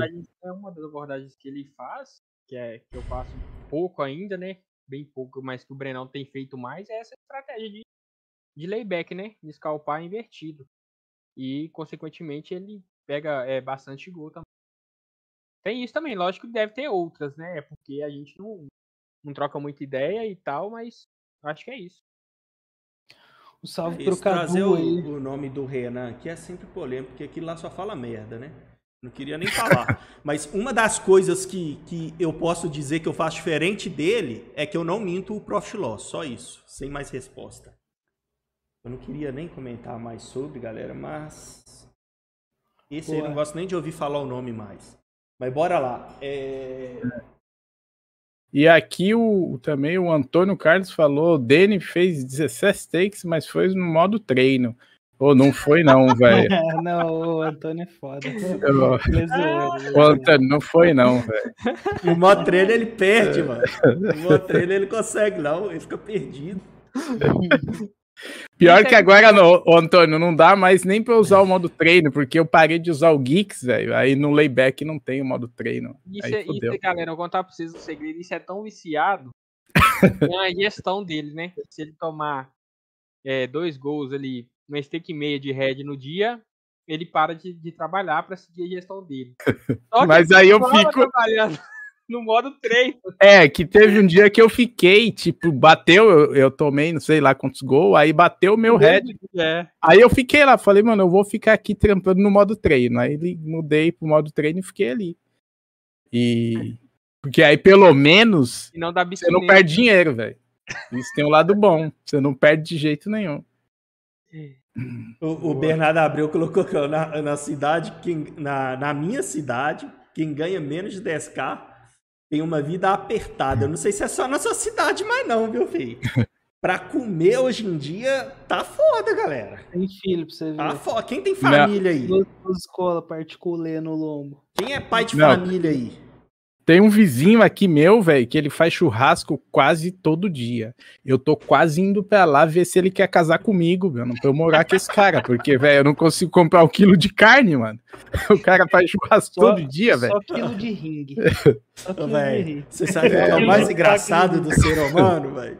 Quanto mais ele ganha, mais ele, mais ele, ele fala que ele não ganha, né? O cara fala, oh, o Dan falando que ele consegue ganhar um quilo de carne, velho. O cara sabe. Rig de mineração por quilo. Se ferraça. Não, mas quem? Bora. É, Pô, pera, tem- tem- tem coisa pergunta aqui em acho. Tem áudio ali, viu? Tem áudio? Boa, vamos Tem. rodar aqui. Tá, tá legal o bate-papo, hein, galera? Aberto, é gostoso também trocar essa ideia, sem responsabilidade de tema. Acabou que a gente trouxe, acabou que virou um tema de programa de, de- dessa parada, né? De valores, de ganhar e tal. Tá legal o bate-papo. até- Deixa, eu- deixa eu acrescentar só uma coisinha aqui sobre, sobre essa questão de quem tá querendo, tipo, véi, viver do trade. Eu conheço pessoas que conseguiu na cara dura assim, viver do trade, na cara e na coragem. Quem não, não assistiu, por exemplo, é, lá no canal do YouTube do Bola Morta aí, que o Marquito gera conteúdo lá com o Brenão, assiste lá a, a entrevista do Will. Do Will. É uma. Pera aí, essa eu tenho que falar, velho. O Mário Samuel falou. Mas esse seu vizinho é cruzeirense? Se for, churras é a única felicidade. Ele deve ser, velho. Deve não, isso é com certeza, tá ligado? A única não, mas uma das poucas. Pensando em futebol. E não vai ter outra, não. Porque eu, você pode ligar o, fute- o churrasco com o futebol, né? Tentei ligar uma coisa, nada a ver. Mas vamos lá. É... O que, eu tava falando, velho? Não, não, o, o- Will. Ah, do do- cara- Tipo assim, Sim. pouquíssimas pessoas, galera. Eu vou dizer pra vocês aqui, se vocês for pegar aí todo mundo, velho. Todo mundo, ou pelo menos quase todo mundo que eu conheço, velho, não conseguiu ir pra ser full time no trade sem ter outro tipo de fonte de renda, velho. Não conseguiu. Pelo menos a grande maioria das pessoas que eu De conheço. cara, assim, você fala, né? De cara, tipo assim, velho, eu vou fu- virar full time e foda-se, tá ligado? Vou dar um jeito de sair dinheiro daqui. É. é. Que eu conheço e que eu, que eu tenho certeza, que eu acredito que ganha dinheiro. Por exemplo, eu tô falando, citando o Will aqui, porque o Will eu conheço há muito tempo, já trabalhei junto com ele há muito tempo. Ali eu tenho certeza, tá ligado? Ali eu confio. Então, assim, são pouquíssimas pessoas, galera. Então, tipo, esse passo de querer viver só de trading, tem que tomar cuidado com ele. E o principal, acho que eu já falei isso aqui uma vez. Você não precisa viver só de trade, mano. Não, não precisa isso. A galera tem isso na cabeça, eu já tive também. Hoje em dia, minha cabeça é diferente. Eu nunca vou querer viver só de trading. Eu, tá? Tô falando, não tô falando que não é possível, galera. Nada disso. Eu sempre vou querer ter outro tipo de fonte de renda. E pra mim, na minha cabeça, se depender disso aqui, só disso aqui todo mês, eu não quero trabalhar com essa pressão. Eu não quero ela pra mim. Não quero. Talvez do que eu conheça que começou a ganhar dinheiro, talvez é, é os meninos, o, o Kevin, né, Kevin? Você não, você, você antes de Mas- começar no trade estava só estudando também. Mas eu sou uma exceção, Vini, porque eu não preciso botar comida na É mesa, isso que eu ia falar agora, complementar. Você não é um pai de família, você ainda mora com seus pais, você é um cara novo, tá conhecendo suas primeiras, estava estudando agora, tentando ir para um, lado profissional para formação. Então, Ainda esses tem- casos, Ainda tem fimose. É. Ele falou pra nós aqui em off. é, não gasta dinheiro nem como hotel, velho. Então, assim, tá ligado?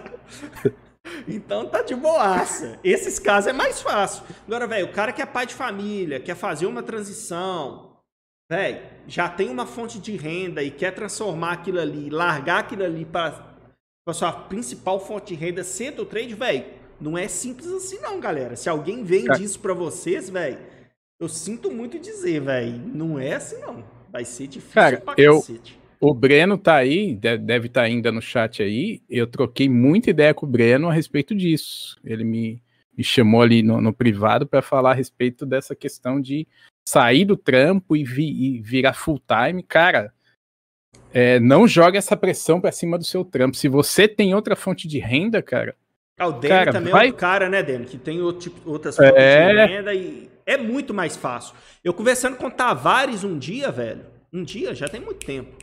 O próprio Tavares, velho, ele fala, pode perguntar aí, ele fala assim, velho, o trader que eu virei foi muito mais pelas possibilidades de outro tipo de, de fonte de renda. No mesmo momento que ele estava virando, os resultados dele fez uma diferença absurda, tá ligado?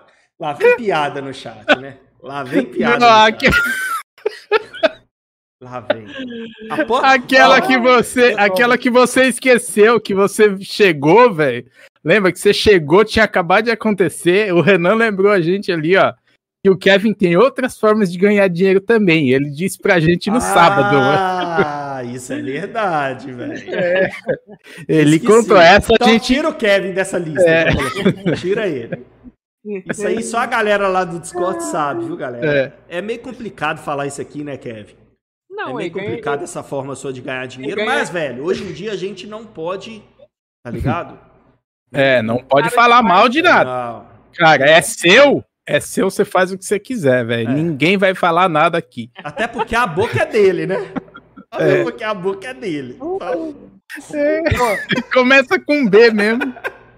E termina com A. Ô, galera, vamos focar no programa aí, Vamos focar no programa aí, galera. Tá desvirtuando demais velho. Não tem jeito disso, não. Vou te aqui é resenha. Esse, esse Renan é ali, zica cara. também, né, velho? É? Não, Ô, Renan, vou te Renan, cortar, é meu irmão. Depois- Já tá cortado já, eu passei. Manda o Pix pro Renan que, que aumenta a audiência. Ô, o, o Bernardo ali, ele falou que, é, que tem dúvidas se o mercado vai crescer mesmo, cara. Ele falou que viu uma entrevista do CEO do Betfair com o Ken Berry. É, eles falaram que a liquidez tem diminuído nos, nos últimos tempos. Cara, é- assim, acho O que mercado sim do LoL que ele tá eu- falando. aí. Hã? Não, não, não, Não? não, não, não. É, porque a gente. Eu tava, eu tava, falando não, eu tava fazendo a relação de que é, que, que vem, que vai crescer, né? Vai crescer. Ou ele tá falando do LoL? Tô falando de, é, de, de esporte, eu acho que ele tá De falando. esportes? Ele vai É, responder pra nós já, já ali, mas eu acho. É, eu- Responde. Mas de qualquer maneira, eu acho que, é, pelo menos com futebol, eu acho que não, cara. Assim, Não, e muito menos com, com, com esporte eletrônico. né? eletrônico, velho. A geração nova que vem e que entra para as apostas é muito mais conectada com esse tipo de coisa, né? E, e, assim, e eu queria também deixar um salve para ele, cara, porque o Bernardo é, e, o, e o Marco, cara, fez a pergunta lá no começo, o Marco Buenos, acho que são caras que a gente vê aí faz um bom tempo. Não, né? e vou te falar mais, você tá ligado que o Bernardo, ele tá com a, com a gente aqui desde quando abriu a live, tá ligado? É, né? É, Pô, Desde fé, quando cara. abriu Salve. a live. Sim, agora já não aproveitando. entenderam minha piadinha, velho. Você fazia a piada e ter que né? explicar é foda, hein, velho. É ninguém entendeu, não. O nome dele é Bernardo Abreu, cara. Pelo amor de Ah, Nossa! Quando abriu a Ô, galera, passe, é, é, ignora. Pô, velho, você Volta tem que fazer lá a piada Peraí, ter que peraí, explicar. É complicado, viu, velho?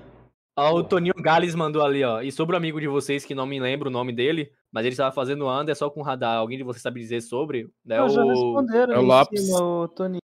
É O Bruno Lopes, né? O Bruno Lopes faz Não, parte mas é que, é, mas é que ele quer saber qual, acho que, tipo, o resultado, se deu bom, se deu ruim. Ah, pode Aparece aqui no próximo programa, Toninho Gales, na segunda-feira que vem, às 18h30. Que aí o Brunão muito provavelmente vai estar aqui. E aí você faz essa pergunta diretamente Muito ele. velho. provavelmente. É. É. Outra coisa, outra forma que você pode se comunicar com ele, Toninho Gales, é chegar lá no Instagram do Anderson Limite, aí você manda uma mensagem lá no privado, aí ele te responde, velho. É isso aí. Boa. Lá eu acho que vai ser mais fácil achar ele. O Bruno vai ficar doido comigo depois, né? Mas é isso. Vamos ó. lá na, Ó nos Tássio. áudios, velho. Deixa eu só olhar essa do Tassi que eu já coloquei na tela aqui e a gente vai pro áudio então. Sou pai de três abençoados, funcionário público. Comecei no trade em janeiro. Sinto que tive uma grande evolução, porque estamos no mês 9 e eu já tirei o investido e mais um pouco e não quebrei mais. Cara, com certeza, velho. Se você já conseguiu tirar e principalmente já não quebra mais, cara, eu costumo dizer que o trade ele tem alguns passos, tá ligado? Ele tem alguns passos. Primeiro passo é você perder. Vai perder. Por isso tem que começar com pouco. É, é, às vezes acha que é, que é, que é bobeirinha ficar falar, galera, trabalha com pouco dinheiro, com stake baixa. Isso não é modinha, não, velho. Isso é porque, velho, o caminho natural é você perder. O segundo passo para quando você começa a conseguir ser consistente é você parar de perder, ou seja, ficar muitas vezes no zero a zero. Ganha, perde, ganha, perde, fica naquele meio termo. Ganhando, perdendo, fica no zero a zero. E o terceiro passo, na verdade são quatro. O terceiro passo é você conseguir a começar a ser consistente, conseguir ganhar mais do que perder, ganhar mais Tirar do que aquelas perder. famosas migalhas do mercado. Já consegue tirar dinheiro dali. Market Obrigado. Minds, hein? É, já começa, esse menino é bom, né? Já Ah. começa a tirar dinheiro dali. E tem ainda mais um passo, velho. Que é você conseguir manter, conseguir tirando dinheiro dali. Também, né? Talvez seja o mais difícil, tá ligado? Mas se o cara já tá, ô, velho, já tá no 0 a 0 cara, a grande maioria das vezes, se o cara anota tudo certinho, eu sempre falo isso, galera. Por isso é chato pra caralho anotar a entrada, hein? Hum, principalmente separando estratégia por estratégia. Caralho. É chato pra cacete, velho. Só que, pra essa galera que tá no 0 a 0 velho, a grande esmagadora maioria das vezes, essa galera que tá no 0 a 0 se ela anota tudo separadinho, pega os resultados dela e só tira o que tá, as estratégias que tá dando errado, pronto, ela tá, tá no lucro Já, já vai pra, pra cima, né? já vai pra cima. Então, assim, tem alguns passos, cara. Não é fácil, não é assim, mas é assim que, pelo menos, com todo mundo que eu vejo que acontece, tá ligado? Então, E antes da gente tá ouvir- período, top demais, velho. E antes da gente ouvir os áudios ali do Telegram, eu queria pedir pra galera aí. Nós- agora nós estamos ali com 46 pessoas assistindo e 24 likes. Ajuda nós aí, né, galera? Vamos sentar o dedo no like, manda, compartilha com quem você gosta. Se você não gosta do que a gente fala aqui, compartilha com quem você não gosta, que eles vão odiar também, velho. Vai ser bom pra caramba, mano, pra você. Se não gosta também, pode dar dislike também. Não sabe não. Exatamente. Se não É. gosta, fala, meu, os caras falam muita merda, dá um dislike também, tá tudo certo. É isso aí, pô. Bora lá pro. É O áudio? Admir. Não dá dislike não, galera. Dá like. Vamos Pro- lá, vamos lá. o Admir. Admilson. Rodar mais um áudio do nosso querido Admilson, sempre participando, né, velho? Vamos lá, Admilson. Boa noite, galera. A minha pergunta é o seguinte: com relação ao controle emocional, queria que cada um de vocês falasse um pouquinho com relação a isso, que eu ainda estou pecando um, um pouco no controle emocional. Geralmente, quando a gente toma o gol, né? Estou pecando um pouco, né? perdendo um pouco da gestão quando, quando a gente sofre o gol. Queria que vocês comentassem um pouquinho sobre esse tema como é que foi o começo para vocês no under? Porque perder a stake inteira, né? Aí dá aquela abalada, mas eu sei que eu vou melhorar nisso, mas ainda tô pecando. Tenho que dar aquela segurada mesmo para para ter mais controle emocional. Eu queria que vocês compartilhassem com a gente como é que foi para vocês o começo. Valeu, Edmilson, por mais um áudio. Ele trouxe pra gente a questão do controle emocional, né, galera? Fala que ainda peca em algumas situações, principalmente na hora do head, é aquilo que eu falo, né? Você, com, é, você conseguir manter seus métodos, conseguir ser consistente na hora do green é fácil pra caramba, todo mundo consegue. O problema é você conseguir ser consistente na hora dos heads, conseguir manter nos métodos, a gestão. Esse é o grande ponto. E Edmilson, Cara, não é só você. Isso é todo mundo, tá ligado? É todo mundo. Quem já é consistente, quem tá aqui agora, ó. A gente fazendo essa live, quem consegue. Porque os meninos aqui eu tenho certeza que eles conseguem ganhar dinheiro porque eu trabalho com os caras no dia a dia. Então não tem. É, lero, lero, porque eu conheço os resultados de cada um. Então eu tenho tranquilidade pra falar. E, cara, é assim, quem tá aqui também ainda tá sujeito a ter esse problema aí, velho. É aquilo que eu falo, consistência não é você atingiu e pronto, você é consistente, não, cara. Consistência, controle emocional dentro do mercado, a gente trabalha o nosso dia a dia, cara.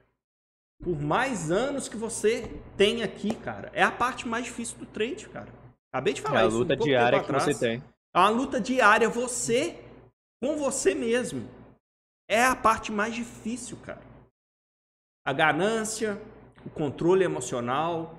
Cada tempo que você vai passando, o que eu costumo dizer é que os seus próprios resultados, eles vão te ajudar muito nisso. A você ganhar confiança com o que você faz, sabendo que na hora que você toma as porradas, você continuar fazendo aquilo que tem que ser feito, você conseguir seguir na mesma trilha. Só que, cara, todos nós estamos sujeitos a, velho, conseguir ser consistente um tempão, anos, e uma hora dar um deslize e fazer cagada, velho. Tá ligado? É uma briga diária nossa, galera. Vocês viram um vídeo do Netuno que ele postou há, há um tempo aí atrás? Um cara que ele conhecia, que era consistente há não sei quanto tempo, e tomou uma porradona lá, não lembro de quanto. Precisou Ele- de uma. Não foi? Não teve uma Foi, parada foi. assim? Ele postou um vídeo, eu não tô lembrando agora, já tem um tempinho que ele postou esse. Então, assim, velho, E foi no, no Lei 3x3 que ele trabalhava só. eu Lei lembro que teve um vídeo assim, cara. 3x3. Inclusive, E tem É. até um papo, Vini, que vocês comentam muito aí dentro da comunidade, que foi até que eu via bastante falar, antes até de eu entrar, velho, que era é um trader, era Trader X, eu não lembro o nome dele, velho, é Trader X, alguma coisa assim. Vocês comentavam que o cara era foda, velho, o cara era realmente o cara do mercado. Porém, quando ele tomava os heads, ele se perdia emocionalmente.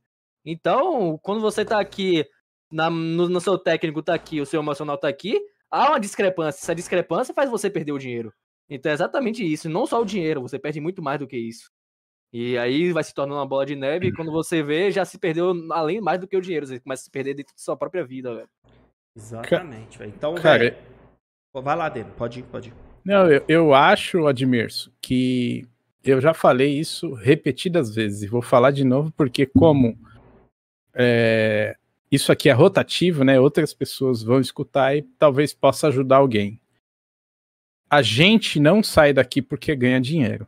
A gente sai daqui porque perde. Então, o que des- desestabiliza é você perder, não é você ganhar.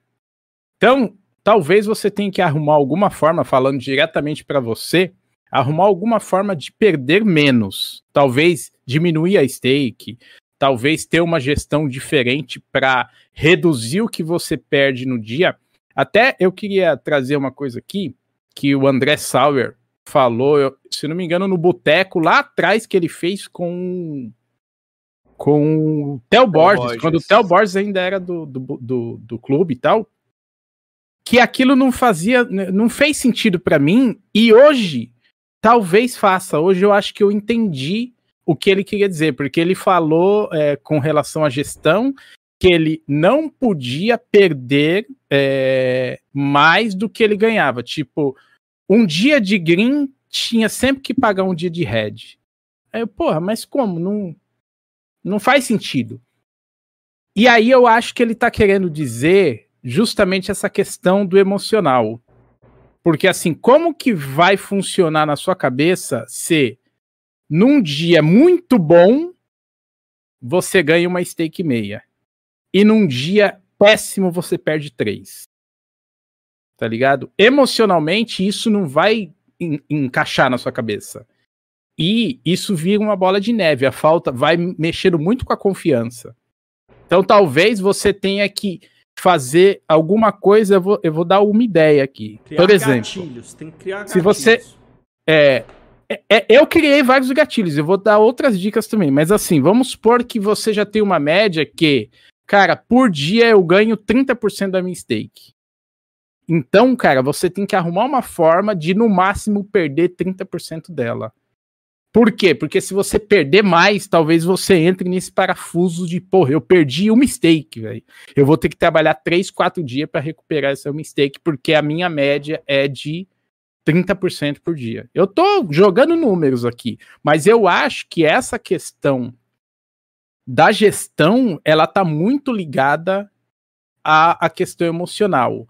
Assim, você tem que ter uma forma de é, é, estancar a perda, velho. Para mim, por exemplo, eu já falei isso várias vezes. É, a coisa que eu tento mais trabalhar é a questão emocional. Para mim, ela é 95% do trade. a parte técnica, velho, é, é muito fácil. O, o difícil é aqui. É aqui que a gente tem que trabalhar.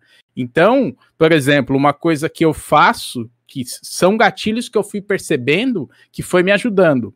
Por exemplo, eu trabalho semanalmente. Se eu ganhei, se eu fechei a semana, cara, eu ganhei 100 reais, eu tiro da Betfair. Por que isso? Porque eu percebi que quanto mais eu deixava, mais eu segurava as posições, porque eu já sabia que eu estava com quatro, cinco stakes para frente. Então, cara, você tem que ir se observando e entendendo o que que vai te fazendo é, manter posição, o que te faz fechar muito, tipo, porra, quando a gente está em red, geralmente a gente é muito mais obediente, muito mais disciplinado a nossa estratégia. Então, busque fazer isso o tempo todo e crie gatilhos para você se manter fazendo isso. E entendeu? tem um outro lado também, Dani. Como você falou aí, você tira o dinheiro, também tem outro lado de você acabar deixando esse dinheiro crescendo, crescendo e acabar acontecendo o que aconteceu comigo há pouco tempo. Sim. Você saber que tem tanto valor no mercado, tem tanto valor ali na Betfair disponível, você vai lá, sofre pela ganância e simplesmente a ganância vai lá e te pega. Exatamente. Você perde tudo que você tem lá. Mas eu cansei de, de carregar, velho. Não teve um dia lá que eu entrei com nove stakes no apito final. Por quê? Porque eu, eu o dinheiro tava todo lá. E hoje eu não faço isso, velho. Hoje, cara, deu domingo. Se eu tiver ganho 50 reais na semana, eu vou sacar esses 50 reais. E aí eu começo a semana com cinco stakes e assim vou indo, tá ligado? Então, é, isso é a forma que eu encontrei tente achar a forma que vai te criar gatilhos para você nem ficar muito pressionado, tá ligado? E também nem ficar muito solto e deixar posições correrem, porque você tá com muito dinheiro lá, tipo, porra, essa semana eu já fiz quatro, cinco stakes, eu tô bem pra caramba, e aí você acaba, o método que você criou, se, é que você já tem, ele acaba ficando em, como pano de fundo, tá ligado? Segundo plano. É, isso, é, isso é muito ruim, cara. E esse, sobre esse lance do que o Vini trouxe lá do cara, do, do Netuno, só, só uma questão, que nada é impossível de acontecer dentro do mercado.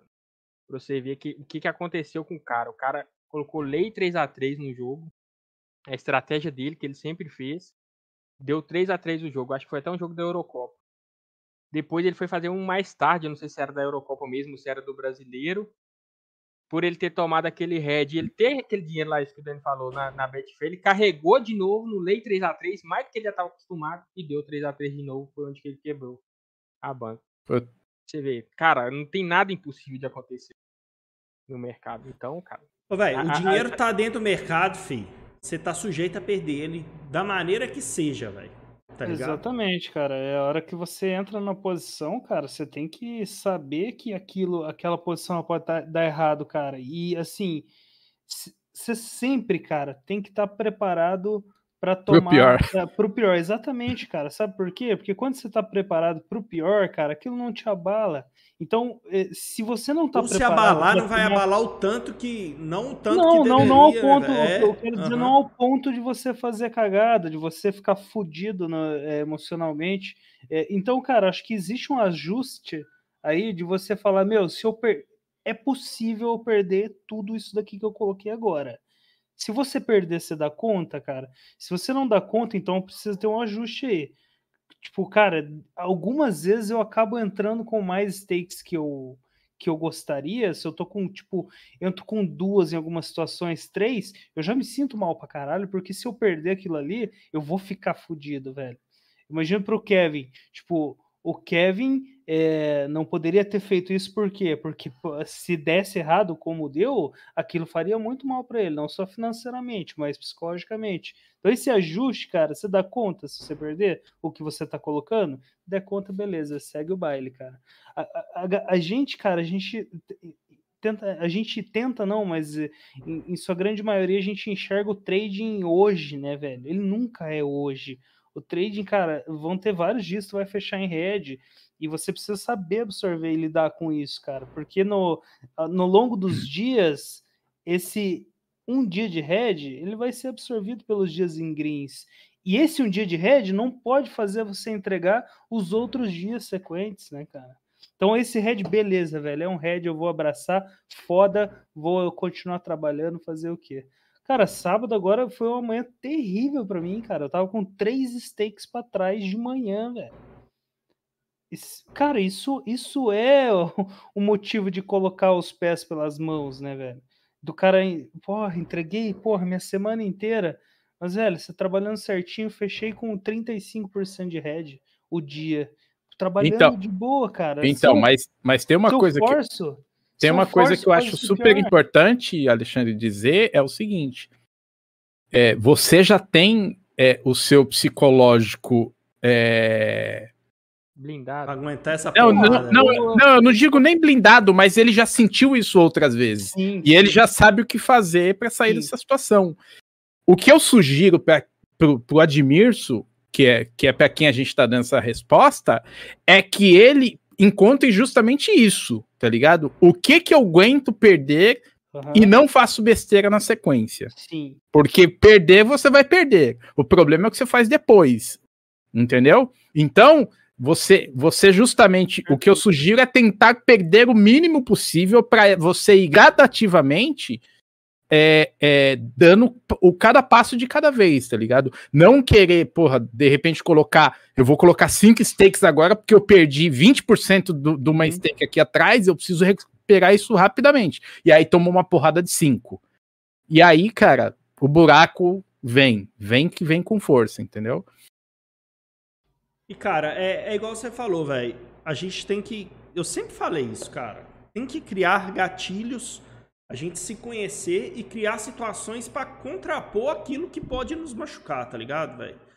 Tipo, eu também, velho. Eu não deixo mais que 5 stakes na Betfair, velho. Eu deixo 5 stakes lá, velho. Por quê?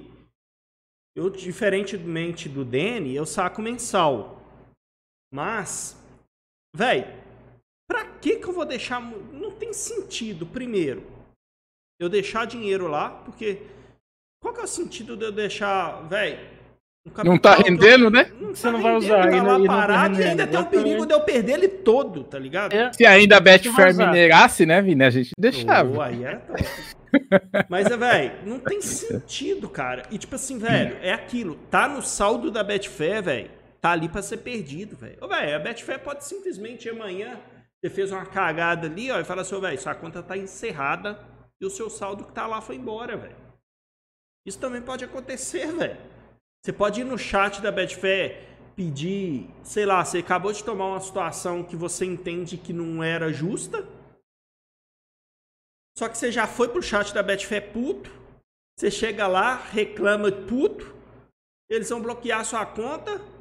Se não é a primeira vez, pode ser recorrente que isso aconteça, vai. O seu saldo que tá lá já era, véio. acabou. Acabou. Não tem o que você fazer, não, amigão. Tem que entender, velho, que, velho, dinheiro de trade que é seu é o dinheiro que tá no seu pulso. Véio. Esse é seu. O dinheiro que tá no, na Betfair, velho, eu sempre falei isso, é ferramenta de trabalho. É para você fazer dinheiro. Que dinheiro que tá lá não é seu. Aquela galera que fica crescendo o dinheiro lá, nossa, bonitão, hein? Ei, trenzão. Comecei na Betfair aqui, eu tava com duzentinho Agora eu cheguei a mil. Ó, olha que legal aqueles mil lá. Tô trabalhando, ó, agora é 10k. Primeira besteira que você fizer, ele vai embora, velho. 10k. E o quanto é. isso vai doer, velho? É. quanto aí você isso pensa, vai doer? Aí, aí o mil foi pra 400. Aí você não pensa, porra, ainda tô 200 pra frente. Você pensa, puta, não, 600 pra trás. é, é isso. É mas, assim mas, pensa, mas quais são os gatilhos, galera? O que, que vocês acham? Cara... que o que o que o Admirso pode fazer para para conseguir melhorar essa situação Cara, emocional. Hoje em dia eu criei uma, para mim assim, eu criei uma uma ideia de que quem tem dificuldade, cara, emocional de quando toma um gol, tem aquela vontade de fazer uma cagada, quando tá no mercado e, e sente a palpitação, que a gente sabe que, que, que é isso. É que você tá com mais dinheiro do que você deveria estar. Tá. Quando você toma um gol, você fica arrasado. Para mim, cara, a melhor coisa que tem é a gestão do Dene, velho. Eu, ah, hoje em dia eu criei essa, essa consciência que eu acho que ela é perfeitamente indicada, não só para quem tem dificuldade emocional, mas para todos. É, talvez para mim não é não é o momento que se encaixa, mas eu acho que para lidar melhor com essa situação, eu acho que essa gestão aí ela é, ela é muito interessante. O Denis, se você quiser deixar o link no ou alguém deixar o link é, da, da sugestão lá, o, o, artigo na Betis Magazine, eu acho de valor, cara. Oh, só quem deixar o link é, clicável é o Vini. Aí você passa pro Vini, o Vini é. coloca é. no chat. Vou mandar Outra aqui. coisa, eu iria até mais a fundo, que além da gestão é, de stake, Ale, eu iria pro ponto do autoconhecimento, velho. Você procurar Sim. se autoconhecer. Também tem, que a gente fala sempre aqui, o Denis sempre fala do aplicativo lá, o Lojong, para você fazer meditação. Isso ajuda bastante também, além do você se autoconhecer, você começar a perceber coisas que você não percebia Até porque antes. gatilhos, Kevin. Gatilhos, velho, para você criar gatilhos, coisas que te starta de uma situação ruim, para você fugir daquilo, você tem que saber o que que é primeiro, tá ligado? É. Você tem que saber o que, que é primeiro. Perfeito, já está preparado para aquilo. E autoconhecimento ajuda, a meditação também ajuda bastante na relação ao foco. E se você está focado ali, você está vendo que você tem, a, você tem a percepção. Quando você está focado, você tem a percepção quando você está começando a fazer merda. Quando você está começando. Isso aconteceu até esse mês comigo já. Eu cliquei em uma situação que era a situação de VAR. Eu sabia que poderia ter sido marcado penal, mostrou o replay, eu achei que não foi. Eu achei que não foi, mas eu não tinha certeza. E eu cliquei, entrei, no mercado, em uma situação de VAR, e tomei o. E o árbitro foi lá ver o VAR e deu o pênalti. Eu sabia que eu tinha feito merda. Eu nem fui. Eu entrei na situação de VAR, que normalmente deveriam cancelar minha entrada. Eu nem fui no chat reclamar. Eu sei que eu errei, eu sei que eu fiz uma coisa que não deveria fazer. Nesse momento que eu percebi isso, que eu vi que aquilo não deu certo, que eu comecei a pensar em fazer besteiras, no mesmo momento, velho, eu peguei, fechei a stream, fechei o Geekstory e fui fazer outra coisa. Fui assistir a série, fui fazer outra coisa. Porque eu sabia que se eu continuasse ali, a única coisa que eu ia aumentar era meu head. Eu poderia até aumentar meu green, mas no longo prazo, com certeza eu teria mais head do que green. Então é muito, muito disso que você tem que perceber, velho. E esses, esses gatilhos você só vai conseguindo com o tempo e passando por esse tipo de problema. Porque só, como o Vini acabou de falar, você tem que saber que você pode passar por esse tipo. Depois disso, você usa o autoconhecimento que você tem sobre você e procura maneiras de sair. Procura saídas, uma, aquele, a, a luz no final do túnel. Aí vai atrás dela, velho. Cara, não se deixe é, perder. Acho que, cara, o, o, autoconhecimento ele é fundamental, mas o conhecimento da atividade em si, cara, é também muito importante, velho. Porque é, o, o, a, a perda do dinheiro aqui, cara, ela é constante, ela é inerente, sempre vai acontecer. Quando você entender que isso faz parte do jogo, velho, que dificilmente você vai escapar disso daí, é, a não sei que você for um trader sinistro que você não vai tomar gol. Esses caras, velho, eu falo que eu sofro bullying aqui, eu sofro bullying no Discord, tá ligado? Meu. Agora que eu fui ler. Aí é sacanagem, tá ligado? Aí, cara, é, e assim, uma coisa que para mim. Eu mandei foi... pra você aí, Vini, no, no o link do, no WhatsApp. Pra mim, uma, cara, uma coisa que eu já falei aqui muitas vezes, mas às vezes é, alguém tá assistindo pela primeira vez aí para mim, cara, um divisor de águas para entender a atividade, cara, para entender o que é o trading, para mim é o livro Trading the Zone, cara. Acho que isso daí é assim, é a, é a Bíblia, velho. É, se você não leu isso daí ainda e não tá não tá bem nos seus resultados, é, cara, acho que tá faltando isso daí para você. Você entender que cada trade é um trade, você entender que você vai levar head, você vai hora que você entra na oposição, tudo pode acontecer, você tem que estar preparado. É basicamente o que eu sempre falo aqui, eu, foi o que eu aprendi lá. É isso. É. Os pouquinhos, é, o importante é que no, no, longo prazo aí, esses heads eles não causem outros heads. Ele é só um head que ele termina ali. Ele não, ele não é o fator é, que influencia nas suas outras entradas. E é isso. E como o Danny sempre fala, né? Nossa audiência é rotativa, então eu sempre repito isso e sempre vou continuar repetindo, velho. É... O Red, cara, ele. Se o cara ficar esperando. Ah, tomei esse gol, velho. Agora eu sou bom emocionalmente. Ah, tô felizão com esse gol que eu tomei, tá ligado? Tô felizão, agora eu sou bom emocionalmente. Não existe isso, velho. Não existe. Você vai estar tá bom emocionalmente a partir do momento que você passa por momentos ruins e não faz cagada. Essa é a diferença. Sentir gol, velho. Você pode sentir menos um, pode sentir mais outro, pode ter um que vai te machucar pra caralho ainda. Tem uns que machuca.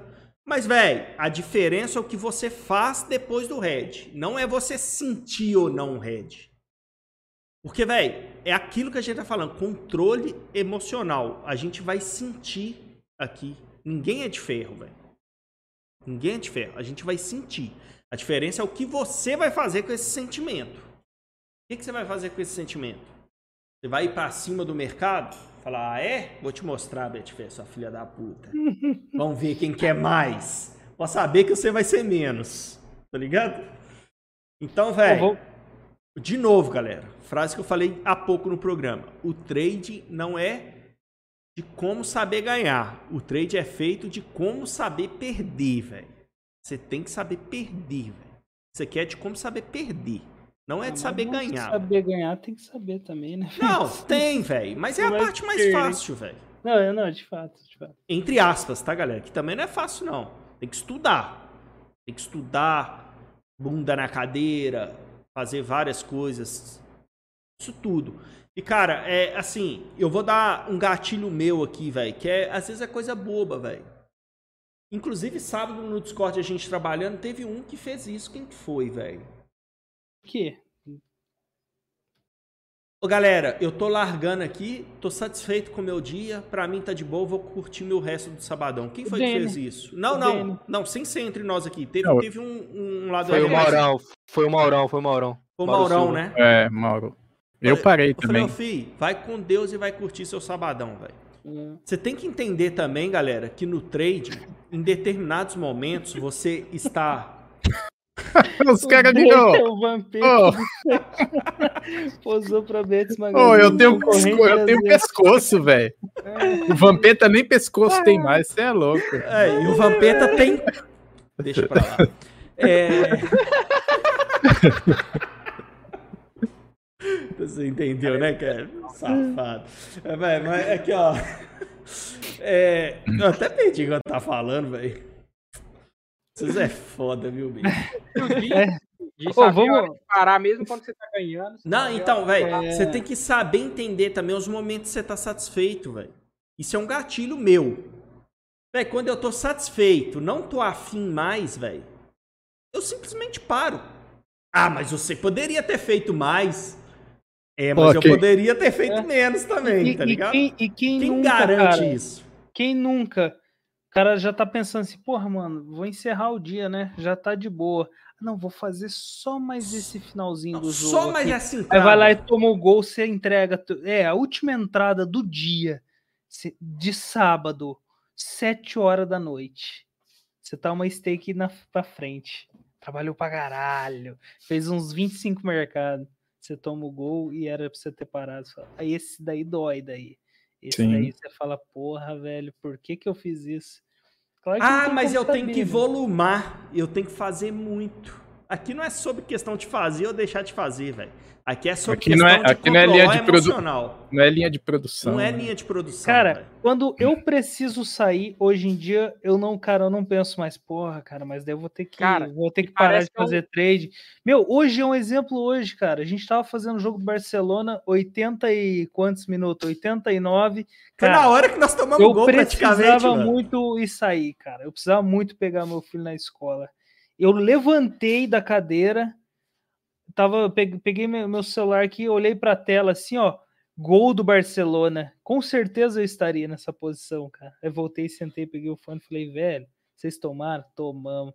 Eu ia tomar também. Então, cara, quando eu preciso sair, velho, eu, cara, eu vou tranquilo, assim, sem peso na consciência de estar deixando o trade. Eu tinha, Eu pode tinha uma dificuldade nisso, Alexandre. eu tinha início. muita dificuldade nisso, velho, de, de Sabadão, não trampar, tá né, ligado? Dene? Eu tinha muita dificuldade. Hoje em dia Eu ficava com a consciência pesada, É. caralho, velho. É. Aí os caras só postando, mano, fiz tanto, fiz tanto, falava, caralho, ia ter forrado. Ah, Quem garante, velho? É. Tá ligado? Quem Hoje em dia eu É, penso exatamente. assim, ó, velho, eu tô disposto a perder hoje, sei lá, pelo menos a minha stake, eu tô disposto hoje a perder um K. Tipo ontem. Falei, galera, não vou ontem, domingão. Tava aqui com minha esposa, meu moleque e tal. Vamos queimar uma carne?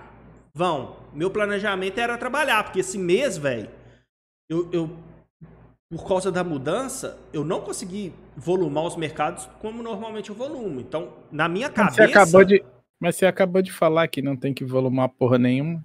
Ô, velho, deixa eu acabar de falar. Você acabou de falar. Mas deixa eu Só registrando o que você É acabou muito- de falar. Muito menos que o normal, eu acho. Não, e o que, que eu acabei de falar? Que não necessariamente você tem que volumar. Não Hum, necessariamente por causa do psicológico. E é o que eu Mas vou tem que completar volumar agora. ou não tem que. O certo é volumar ou não É, volumar? O trade, quanto mais você ganhar, ou você pode ganhar mais, ou você pode perder mais também. Tá ligado? Hum.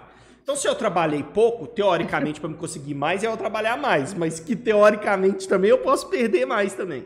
Então, sem, sem o Dani querer pôr a polêmica, de- mas que ele já colocou. Vini, Vini Rousseff. É, é, é que assim, velho. Então, tipo assim, tava aqui ontem. É um exemplo claro disso ontem. E eu tinha muita dificuldade disso no início. Véi, sabadão cheio de jogo, velho. Eu podia ganhar uma grana ali, hein? Sair com 50% da stake, sair com uma stake. E aí, velho, o que, que rola? Olha o bullying, olha o bullying no chat. Aí, velho. Aí você foi pegar um, um negocinho na geladeira. Vão assar uma carne? Vão. Olha lá. É só coisa de comer. É, não é foi claro. nada. Vão. Então, tipo assim, velho, o que que vem na minha cabeça hoje? Velho, ao invés de eu ganhar, eu poderia perder um K e deixar de assar minha carne, tá ligado? Ou até mais, né? Eu posso perder duas, três steak. Então, eu ia ficar ainda mais puto, porque eu teria perdido a- as steak minha e ainda tinha perdido de assar a carne, tá ligado? Então eu pensei assim, velho. Deixar de trabalhar significa que, com certeza, eu não vou perder. Essa é a única o fator. A única certeza que você tem. É a única É. certeza que eu tenho. Eu não vou trabalhar hoje, velho. Hoje eu não tenho tomo red. É a única certeza que eu tenho. Eu discordo de você. É, porque... Nesse aí que você foi fazer esse churrasco, foi no mínimo seu steak. Não, que É. isso. Mas é, mas é com prazer. Aquela, não, bacia, né? aquela Ué, bacia de cruz picanha que você Ah, mostrou lá. É, lá o Cadu, ó. O over 2,5 É. de picanha. Não, Foi no mínimo a né, dele aí. Não, não, não, não, não. Jamais. Jamais. Pô, tem, um, tem mais um áudio lá no Telegram, vamos mandar ele. É, vamos mandar o, o outro áudio. Vamos lá. Solta para o Solta o pagode. Véi, fazer programa aberto sem tema que eu tô achando que é pior, viu, velho? Que nós não para de falar nem fudendo, o assunto não acaba. Vamos lá. Eh, deixa eu achar aqui. Bora lá, do Leonardo Rezende. Fala pessoal, boa noite. Aqui é o Leonardo, é, sou aluno né, do curso do Under aí. Tava estudando aí a, a teoria, agora estou aparecendo lá no Discord, operando na prática aí, pegando um pouco o jeito. Minha dúvida é a seguinte, sobre gestão de banca, né? Eu no início agora tô bem conservador, tô fazendo só bola morta, né, para ir me acostumando, para depois começar a comprar ataques e etc. Né? É, a minha média é o segundo mês que eu tô fazendo, né? Como eu tô bem conservador, minha média está sendo quatro stakes no mês, né? Então, assim, não é o, o ideal ainda, dá para fazer muito mais, com certeza. É, qual seria o ideal, assim, qual é a porcentagem da stake sobre a nossa banca é, ideal para a gente trabalhar no under? Tem alguma, alguma porcentagem ideal? 10%, 5%, 10% é, é muito? É pouco? Qual que é a porcentagem que vocês estão, estão trabalhando aí? Beleza? Abraço. Boa, valeu, Leonardo Rezende. Tamo junto. É, ele falou que tá lá no EV Mais também, né? Valeu, meu querido, por confiar no trabalho da gente, tá lá junto com a gente também. E, cara, você trouxe um tema que, velho, todo mundo tem essa dúvida. Quantos por cento da banca utilizar no Under ou qualquer outro mercado? Mas antes de eu falar que eu falo pra caramba, quem, quem quer falar aí antes ou eu posso começar? Não, deixa eu, deixa eu falar. Não, Vai lá. não vou falar, não. Quem vai falar é o. É o. Marquito. Manda, Marquito. Rebenta. Ah, pode deixar comigo, Dani. Cara, quando eu comecei no, no trade esportivo, tinha muito isso. Né? A porcentagem da banca ideal para usar, e eu acho muito válido para quem está começando, principalmente no mercado igual o Under. Quando eu comecei, como a minha, a minha stake era muito pequena e a banca também era pequena, eu usava 10% da minha banca. Mas hoje em dia, cara, eu não vejo muito é, é, essa regra, não. Por exemplo, eu também sou igual os meninos aí, eu deixo 5 stakes no mercado, que dá R$ 1.500, que minha stake é de 300 reais. Então, cara, é, é, essa porcentagem aí eu acho que é, é necessariamente para quem está começando ali. E se você tem uma banca ali, vamos supor, sua banca ali é de 100 reais. Cara, se você for colocar, igual o pessoal geralmente fala, principalmente do Odds, 2,5%, 5% da, da sua banca de stake, eu acho, na minha visão, é o certo, mas você não daria valor para sua stake, que foi o que aconteceu comigo quando eu comecei também. Tipo, ah, perder ali 5 reais, de boa, vou pegar e colocar outro stake no mercado e bora para cima, vou tocar a ficha. E toma outro e bora tocar a ficha. E isso o dinheiro vai indo, vai indo, vai indo. Eu sei, cara, tem alguma coisa errada que eu não consigo ganhar dinheiro aqui. E só quando eu percebi isso, que eu subi o valor da minha stake em relação à porcentagem da minha banca, que era um valor que não me tiltaria, mas também que aquele dinheirinho daria uma dorzinha ali no peito se perdesse, aí que eu comecei é, a evoluir e começou a melhorar os meus resultados, entendeu? Então essa porcentagem aí da banca eu acho que vai muito de cada um. Porque a gente pode ter uma banca na Betfair, mas necessariamente a banca não tá lá toda na Betfair, igual o caso da, caso acho, da gente aqui, né? Tem as stakes lá na, na Betfair. Hoje, se eu perder aquelas 5 stakes lá, quebrar aquela banca, eu vou pegar outras e colocar de novo novamente para continuar trabalhando. Então, necessariamente não é, é, a porcentagem exata da minha banca que eu trabalho. Boa. Quem quer Eu- complementar? é, eu aqui? acho- Esse é um eu acho- que eu gosto muito, velho. Eu quero falar. É, eu acho só o seguinte, é, eu acho que essa forma de você deixar, a gente até falou bastante aqui antes, respondeu na pergunta do Admir, alguns gatilhos, eu acho que esse é um importante, você deixar pouco dinheiro dentro da Betfair pelos riscos que existe, de você mesmo fazer cagada, de de repente, igual o Vini citou aqui, de você ir lá no chat reclamar de alguma situação, eles bloquearem sua conta, você perder seu dinheiro, então é, tente deixar o, o mínimo possível ali para não correr esse risco. Mas a gente tem muito isso. eu me, me desapeguei totalmente a isso, mas eu também era apegado a essa questão de quanto teria que ser meu minha stake baseado no meu capital. E aí, o Leonardo, é, o que eu te digo é o seguinte: se você tem um capital é, direcionado, porra, esse capital eu tenho para fazer trade, para usar esse dinheiro para isso, cara, tente usar o mínimo possível, é, baseado no, no, no, ne- nesse capital, coloque o percentual menor que você puder, é, justamente pelo risco emocional que isso pode causar, porque vamos dizer que você tenha 10 mil reais lá é, para você trabalhar isso, é, trabalhar o trade. Então, se você é, quiser usar 10%, você vai usar mil reais, né? Então você vai ter 10 stakes de mil reais. E se você perde três stakes numa paulada, num dia, isso é muito fácil de acontecer. Como que emocionalmente você vai ficar? Então, baseado no seu capital, eu usaria o menor percentual possível. Eu digo aí coisa de 1,5%, 2%. Eu acho que para trabalhar o under seria é, uma, uma- um valor. De 200 reais, você acha que com 1,5% o cara conseguiria trabalhar? Ele vai usar o menor valor possível, que é 10 reais. Entendeu?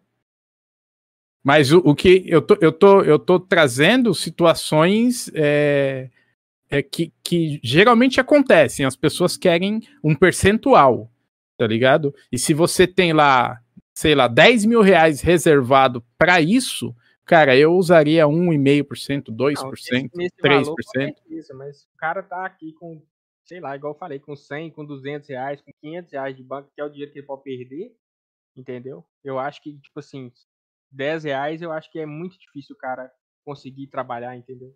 Acho que tem, tem dois momentos aí, cara. O primeiro momento é. Você tá com o método validado? Tá ligado? É, pela, pelo que ele falou, pelo do- que ele falou, meses, né? é, ele tem dois meses fazendo É, quatro então. Eu acho que nesse momento, cara, ainda não é indicado ele usar um percentual alto, é, por mais que a banca dele seja pequena. É, mas, velho, no momento que você tem é, o seu método validado, tu passou ali vários meses fechando bem, eu não, eu não vejo problema nenhum de você usar uma- um percentual mais alto, né? Para mim, assim, cara, é, quem trabalha profissionalmente sabe, conhece os riscos de você trabalhar com uma stake mais alta e se você fizer várias cagadas seguidas, isso pode comprometer a banca, né? Mas não, não vejo problema em usar per- um percentual mais alto, desde que esse percentual mais alto ele não te faça mal emocionalmente. Você não coloque mais, imagina, você tem um- uma banca de 10k, é, você está entrando com 10% da tua banca, mas esses milão lá dentro, por mais que você tenha um método validado, esses milão lá dentro te fazem mal emocionalmente. Aí, cara, aí não é indicado. Mas se você tá tranquilo com aquele valor, você tá com o método validado, eu acho que dificilmente o cara quebra a banca usando 10%. Ele É, colocou, Exatamente, são dois momentos. É, Ele são colocou momentos- ali- momentos ele colocou- ele colocou ali na, no chat, lá do Telegram, acrescentando, minha banca é de mil, venho de outros mercados, minha stake no Under é de 10 dólares para validação. Cara, É. perfeito, velho, esse- essa gestão aí no momento que você vive. Cara, pegou seis meses de green seguido aí, acho que você já pode fazer uma alteração. Acho que você já pode pesar um pouquinho o seu percentual em relação à banca, porque você já tem mais experiência, já está mais cascudo. Acho que seis meses é pouco, inclusive.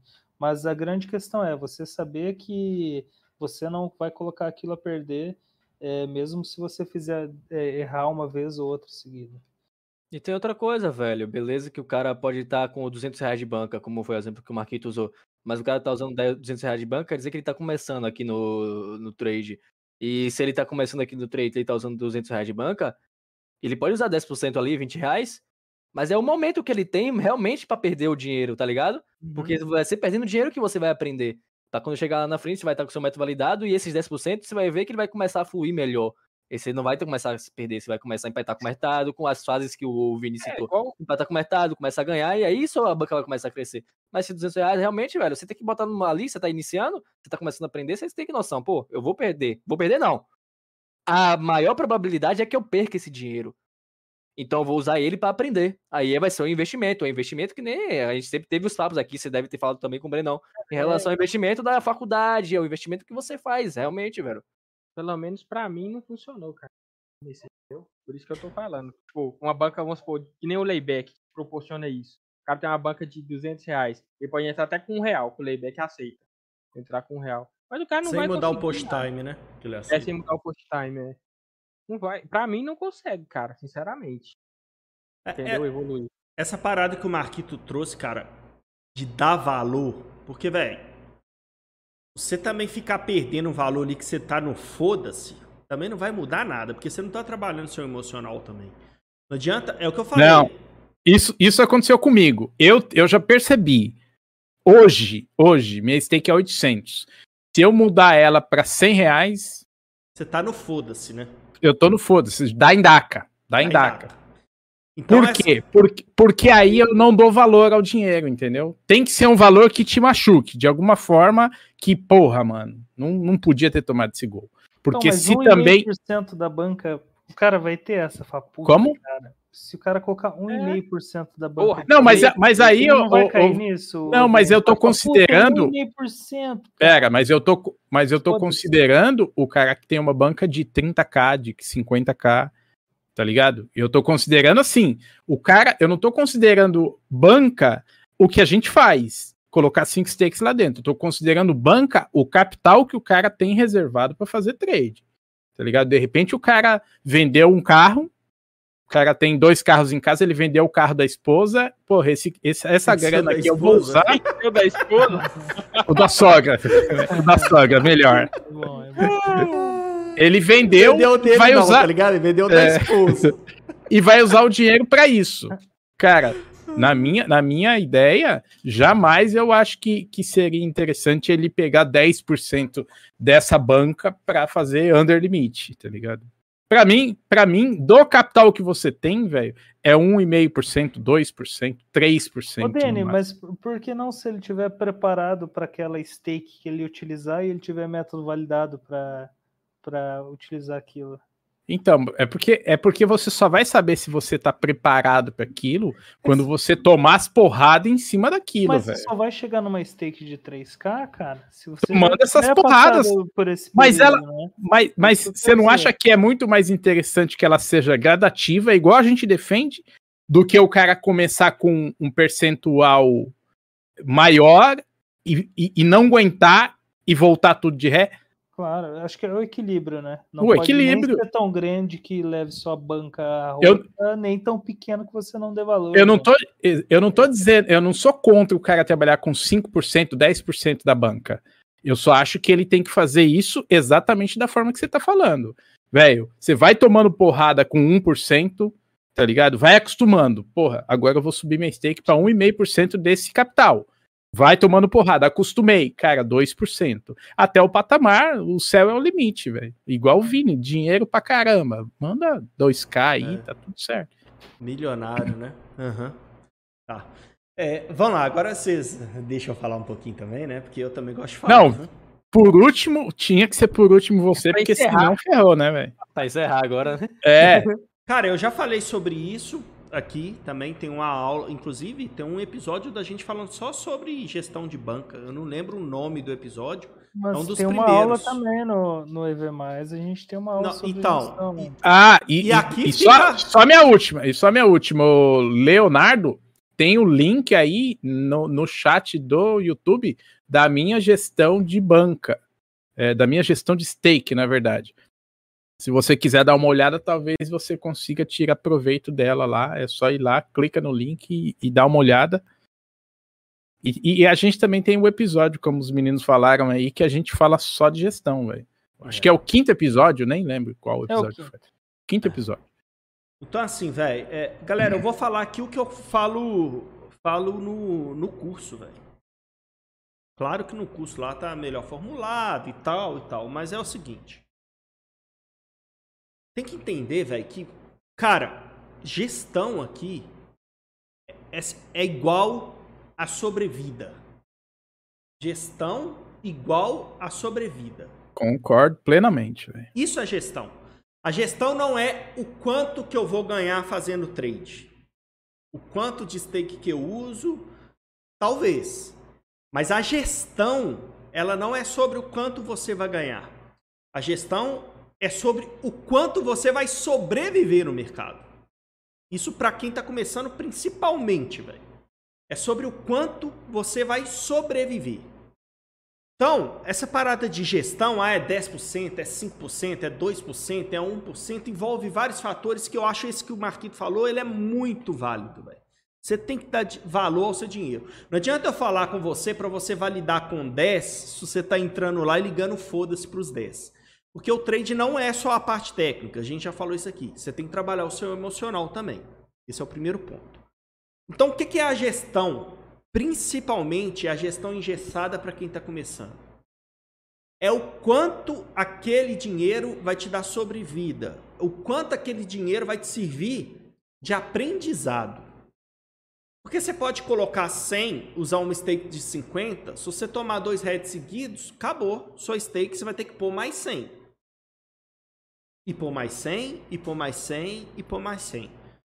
Tem que entender que a gestão inicial, ela é só um modo de você se dar tempo de aprender. Então, vamos um pouquinho. Você usa uma gestão, independentemente do valor, galera. Esquece valor agora. Você usa uma gestão de 10%. E aí o valor vai com você e vai do seu bolso. Você usa uma gestão de 10%. Significa dizer que você vai ter que tomar 10 heads seguidos Pra perder tudo. para perder tudo e não ter como mais fazer trade. É isso que significa. E cara, se você usa de 5%, significa que você vai ter que ter 20 heads seguidos para você perder tudo e não ter como mais como fazer trade. Lá vem outra. Alboga. É. Então, o que que acontece, velho? Esse tem que ser o seu pensamento, velho. Tipo assim, esse dinheiro que eu tô colocando vai render aprendizado, tá ligado? Então, tipo, cara, se você fazer uma gestão de 5%, independentemente do valor que eu tô falando pra vocês, galera. Se você não sair da gestão, principalmente, cara, pra você tomar 20 heads seguidos no under e não ganhar nada e quebrar, velho, você vai ter que ser ruim pra caralho, hein, velho. Você vai ter que ser muito ruim. Muito ruim. É, é dois sentidos. Ou você tem que ser muito ruim. Eu acho que nem você sendo muito ruim, você vai conseguir tomar 20 heads seguidos e não ganhar nada. Cara, eu acho impossível. Tá ligado? Ou segundo, você saiu da gestão.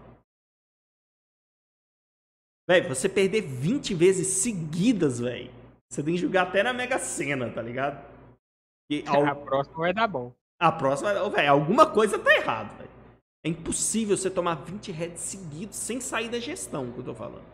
E a forma e a forma que o Vini trouxe é muito interessante essa forma para você entender que a longevidade sua ela muda drasticamente quando você usa um percentual X para um percentual Y. Isso é importantíssimo. Bem, bem legal a forma que você fez aí, Vini. E aí, Às vezes cara, você faz umas coisas legais, né, mano? Ah, é gordinho, mas não Mesmo, sabe só comer, não, velho. Então, velho, e o que que rola? Tem o segundo passo, velho. Depois que você validou, isso já, velho, isso já não importa mais, velho. Porque o que é validar? É você saber o quanto você ganha e o quanto você perde. E a partir daí, velho, primeiro, para você subir sua stake depois que você validou, se você tiver paciência, eu fiz isso, velho. É prova disso e tá publicado aí, ó. Dia após dia. Do, do- desse projeto que eu fiz do Under, na volta do Under com vocês e até hoje. Você não precisa pôr dinheiro lá, velho. Se você aprendeu a fazer e tiver paciência, esse dinheiro vai subir sozinho. Esse é o primeiro ponto. Ah, eu quero fazer aporte? Não sou contra aporte, galera. Não sou contra. Mas não é necessário você fazer aporte. Esse dinheiro vai crescer naturalmente. Se você aprendeu a fazer, pode ter certeza. Esse dinheiro vai crescer naturalmente. Pode fazer aporte? Pode. Mas aí, você tem que analisar os seus resultados. Eles vão te dizer o quanto você ganha. Qual é a sequência de head pior que você já teve. E cara, quanto você ganha, quanto você perde, você analisando isso, você pode fazer uma gestão, velho, do seu jeito, tá ligado? Não tem essa, ah, eu uso 20%. Nossa senhora, você é louco? Não, velho. Você sabe os seus resultados, o que você ganha, o que você pode, o que você perde. Você não pode cair na loucura que depois que você validou, querer usar a mesma stake, stake que você usa numa parada validada, utilizar ela para testar alguma coisa nova. Aí você tá fazendo cagada pura. Que aí você vai passar, você tem que passar pelo mesmo processo inicial, velho. Tá ligado? Dividir as stakes pensando na forma do quanto eu posso perder para aquele dinheiro acabar para eu não conseguir aprender mais. Então, cara, tem essa grande diferença. A gestão, depois que você validou, Leonardo, né? Depois que você validou, cara, a gestão é sua, velho. É sua. Você só tem que saber que se você perder aquele valor, tipo assim, ó, 5 stakes minha que eu uso hoje, a minha gestão lá no Betfair. Cara, eu sinceramente, sendo bem sincero pra você, eu não lembro a partir do momento das estratégias que eu tenho validada, eu na MetOdds eu também deixava 5, a mesma coisa. A última vez que eu precisei colocar dinheiro na Betfair porque eu perdi 5 stakes. Não lembro. Pode acontecer? Claro que pode, velho. Pode acontecer um acidente, igual a gente estava comentando aqui, de eu perder a 5 stake. E aí eu tenho que ter uma reserva para que, se precisar, eu ponho isso aqui de novo e comece a trabalhar de novo. Mas pense nessa parte de validação, velho, não como a gestão de valor do quanto eu tenho que utilizar. Pense na gestão da quantidade de vezes seguidas que você vai ter que perder para você parar de poder aprender. Eu acho que esse é o melhor caminho, tá ligado? E aí a gestão depois é analise seus resultados, vê a sua pior sequência ruim. Saiba que você só é consistente depois que você passou por uma sequência ruim. Para depois você pensar em, em, trabalhar com valores maiores. Vai, tem coisa mais gostosa que você ir crescendo sua stake do que com o próprio dinheiro que você está ganhando no mercado. Não tem sensação melhor, velho. É muito bom. Então, tá ganhando, tá ganhando, tá ganhando, vai crescendo sua stake. Mas recomendo também que você vai fazendo, de vez em quando, saca um pouquinho, para você sentir aquele gosto. Não vai só vendo aquele valor do dinheiro lá na Betfair crescendo, velho, que aquilo lá para você é um é um bug visual, vamos dizer assim. Tá ligado? É, e é, e é um gatilho para você perder também, é né? É um gatilho Porque... pra você perder, velho. Tá ali, você pode uma hora. Esses dias mesmo eu fiz uma besteira ali. É, eu, eu coloquei um número a mais, velho. E ao invés eu tava com é, eu tava chegando ali com 500, que eu vou reduzindo meu stake, né? Eu tava com 500 e alguma coisa, e na hora que eu fui colocar 500 e pouco da stake, foi 5 mil e pouco. É, e aí, se você tem o um dinheiro lá, você clica, vai entrar stake e você não vai perceber. E se você não tem, não vai entrar. Então também é importante essa questão de não deixar tanto dinheiro lá, justamente por isso, né? Por causa desses riscos aí. É isso, velho. É, preocupa na quantidade de vezes que você vai ter que perder aquele valor pra você quebrar, tá ligado? O valor, velho, é sentimental seu. Cara, se eu usar 10, dá pra mim? Se eu usar 50, eu acho muito, mas, velho, se você acha que aquilo ali vai servir para você, faça uma gestão com a quantidade de vezes você vai ter que perder aquilo ali e vai ser recomendado. Eu recomendo, cara, eu acho que 5% é um valor bom. Eu acho que pro under, 1, 2% é para valores de bancas muito grandes e que, velho, eu nem enxergo assim gestão de banca, tá ligado? Eu nem, como eu falei para você aqui, eu nem enxergo isso. Ah, é porque, é porque quem vem, é um... quem vem das odds enxerga o tempo todo assim. É. É, a, a, a banca tem que ser um percentual X da stake e tal. No Under a gente vê isso de uma forma diferente. É, então, assim, velho, eu acho que primeiro você tem que preocupar em usar aquele valor que você está usando ali para não perder ele e ele servir de aprendizado. Se começar a funcionar, velho, esse valor vai começar a subir naturalmente. Naturalmente. Então, velho, é, gestão, ela, tipo, a galera traz isso muito do poker lá, né? ah, a gestão e tal, mas, velho, não é bem assim, não. Não é bem assim, vou te falar. Da galera toda que eu trabalho, que eu confio que ganha dinheiro mesmo, que eu já trabalhei junto, ninguém faz essa gestão engessada, velho. Ninguém faz. Eu acho importante pro aprendizado, igual eu citei tudo que eu citei aqui. Mas depois, velho, que você sabe dos seus resultados, ih, ninguém o, o Will, a gente entrevistou o Will, velho lá no Bola Morta, o cara, ele é muito louco o lance de gestão dele. Ele, eu, eu perguntei para ele, tipo, como é que é, né? Ele, o que ele tem na Betfair, ele falou que às vezes ele põe, põe tudo. tudo numa entrada. E aí você ouve aquilo e você fala, mano, o cara é maluco. Não, velho, mas o cara sabe o que ele tá fazendo, ele faz isso há não sei quanto tempo, então é a gestão dele. Cada um chega um momento que você começa a encontrar a sua forma e manda bala, é, não tem nada der, errado. Se der ruim, ele deposita de novo com o próprio dinheiro que ele tirou de lá. Né, Exatamente. Tem até uma polêmicazinha na entrevista do Will. A entrevista dele é boa, galera. Eu recomendo é vocês. Boa. Tem até uma polêmicazinha que ele aborda de uma forma de pensar dele que é ok. Só que ele não entende que tem gente que pensa diferente na gestão dele. Tipo assim, ele fala, ah, velho, essa galera aí que fala que faz 15% por mês, Cadê o Willzão? É porque você não entendeu o outro lado da gestão, tá ligado, mano? Porque, tipo assim, essa galera que faz, que é 15% por mês da banca, mas é porque a galera tá considerando o montante. Banca, tá é, fala assim, ah, eu faço é 500%, 800% da minha banca, mas é porque ele tá considerando só o que ele usa de valor da Betfair. Então, tem pontos de visão diferentes, tá ligado? Ali ele está considerando o valor que ele usa na Betfair. Tem gente que considera o valor de banca mesmo. Você pega, por exemplo, outro cara bom que eu recomendo vocês seguirem. E quem eu falar assim que eu recomendo é porque eu tenho confiança também. Rodrigo Luz. É Rodrigo Luz o nome dele mesmo, né? É. É Luz Rodrigo o Luz. sobrenome dele? É, eu tô confundindo o sobrenome. É, Rodrigo Luz. O cara é muito bom, velho. Já postou resultados deles abertos ali também. ele é ele de, fala Bal- isso, ele véi, é de balneário aqui.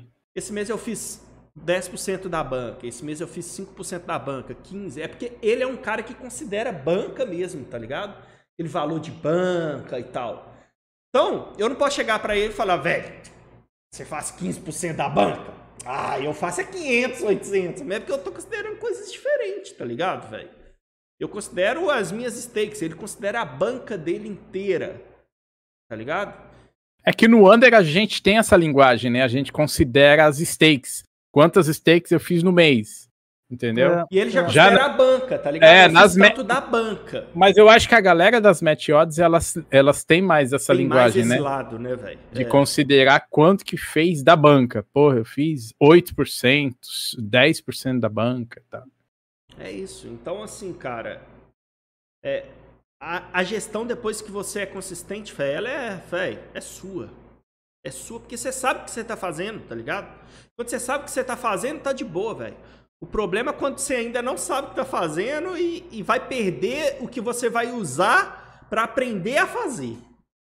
Então, para resumir, gestão para se manter até a consistência. Depois da consistência, você já vai saber qual que vai ser a gestão adequada para você, né, cara? Ninguém Boa. precisa, ninguém vai precisar É. te falar.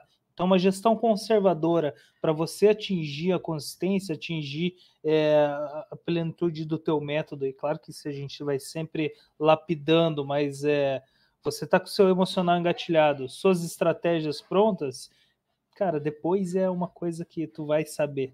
Ninguém precisa te falar, né? Ô, ô Vini, só que tem uma questão técnica pra gente encerrar, né, cara? O, o André ali, cara, ele, ele mora em Portugal. Ele, ele, ele falou assim: é, tem uma dúvida em relação à stream. Eu moro em Portugal e uso a mesma stream da comunidade. É, use e percebo que estou na frente de vocês no Brasil. Deve ser por causa da API, principalmente quando os jogos são sul-americanos. Agora, quando europeus, eu percebo que muita gente na frente. Isso será outra stream que eles estão usando ou eles antecipam mais ainda? Eu creio eu que seja outra stream que eles usam, velho. Quase também certeza. Tipo assim, é. velho, stream, galera, pra dar diferença quem tá lá em- na Europa ou quem tá aqui, por exemplo, a única coisa que pode dar diferença. Porque assim, ó, os jogos da Europa, o satélite é de lá.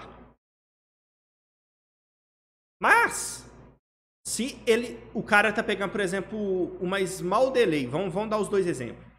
O cara tá lá na Europa e tá pegando a small delay de um jogo da América do Sul.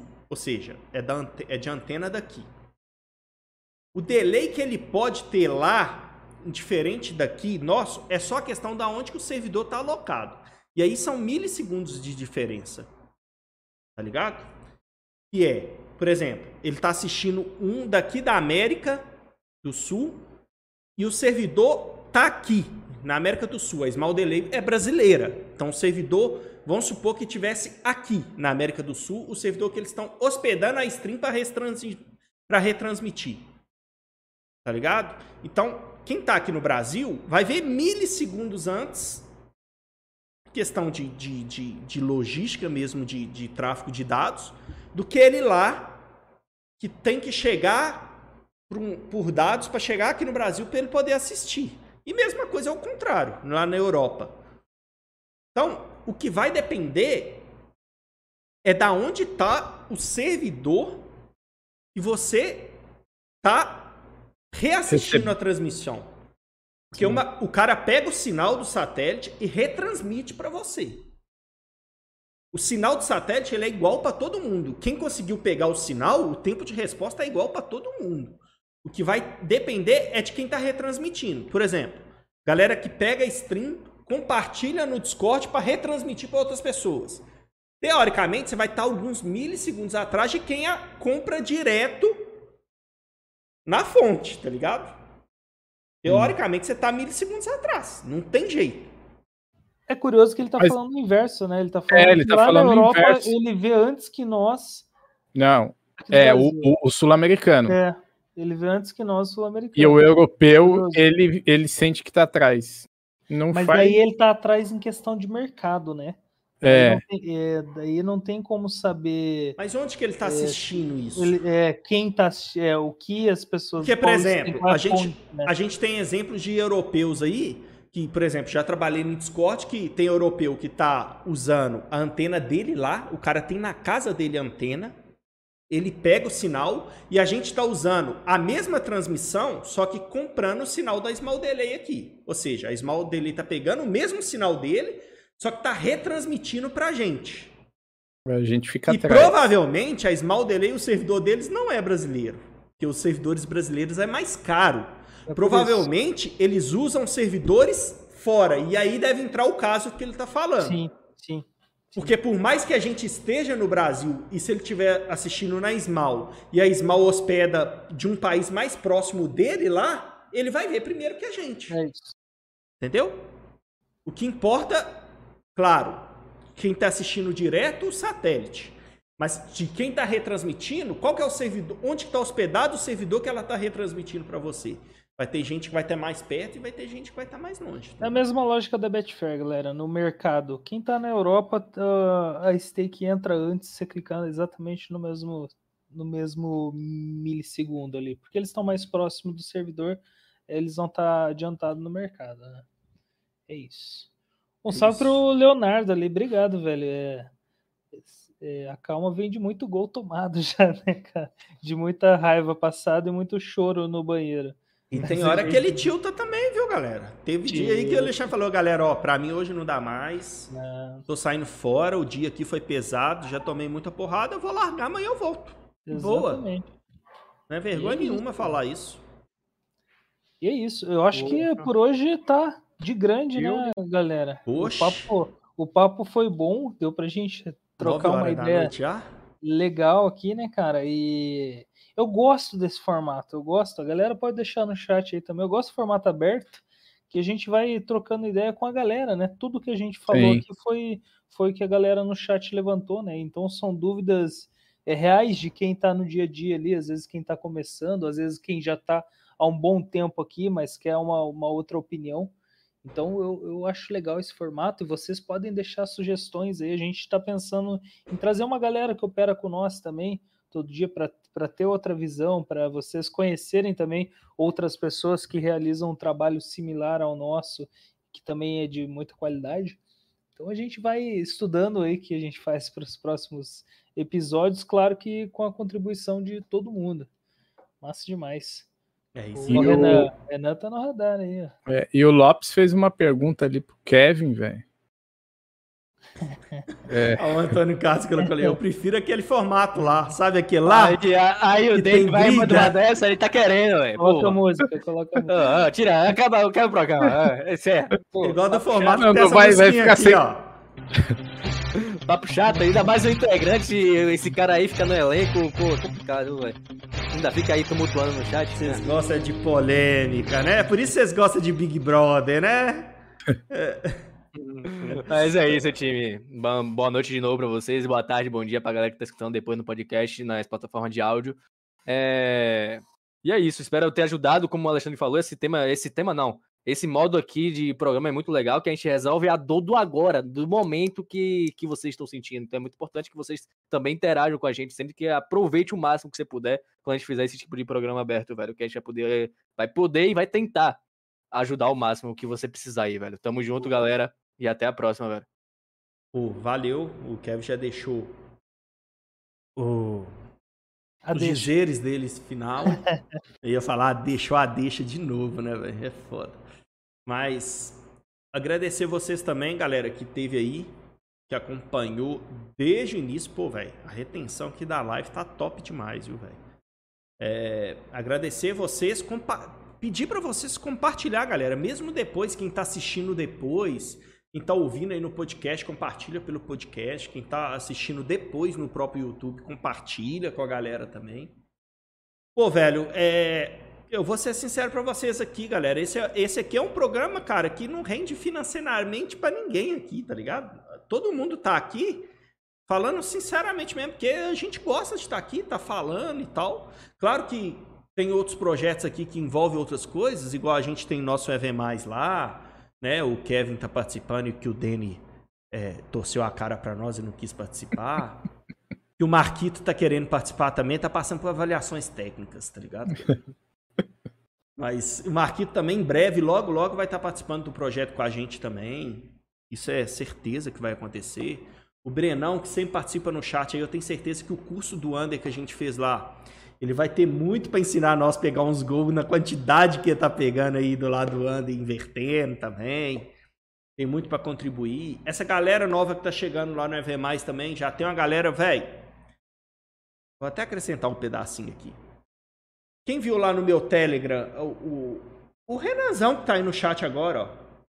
A postagem que ele mandou pra gente lá, dentro do EV Mais, ele nunca tinha falado. Ele fica ali só quietinho, só falando as bobagens dele, tá ligado? É.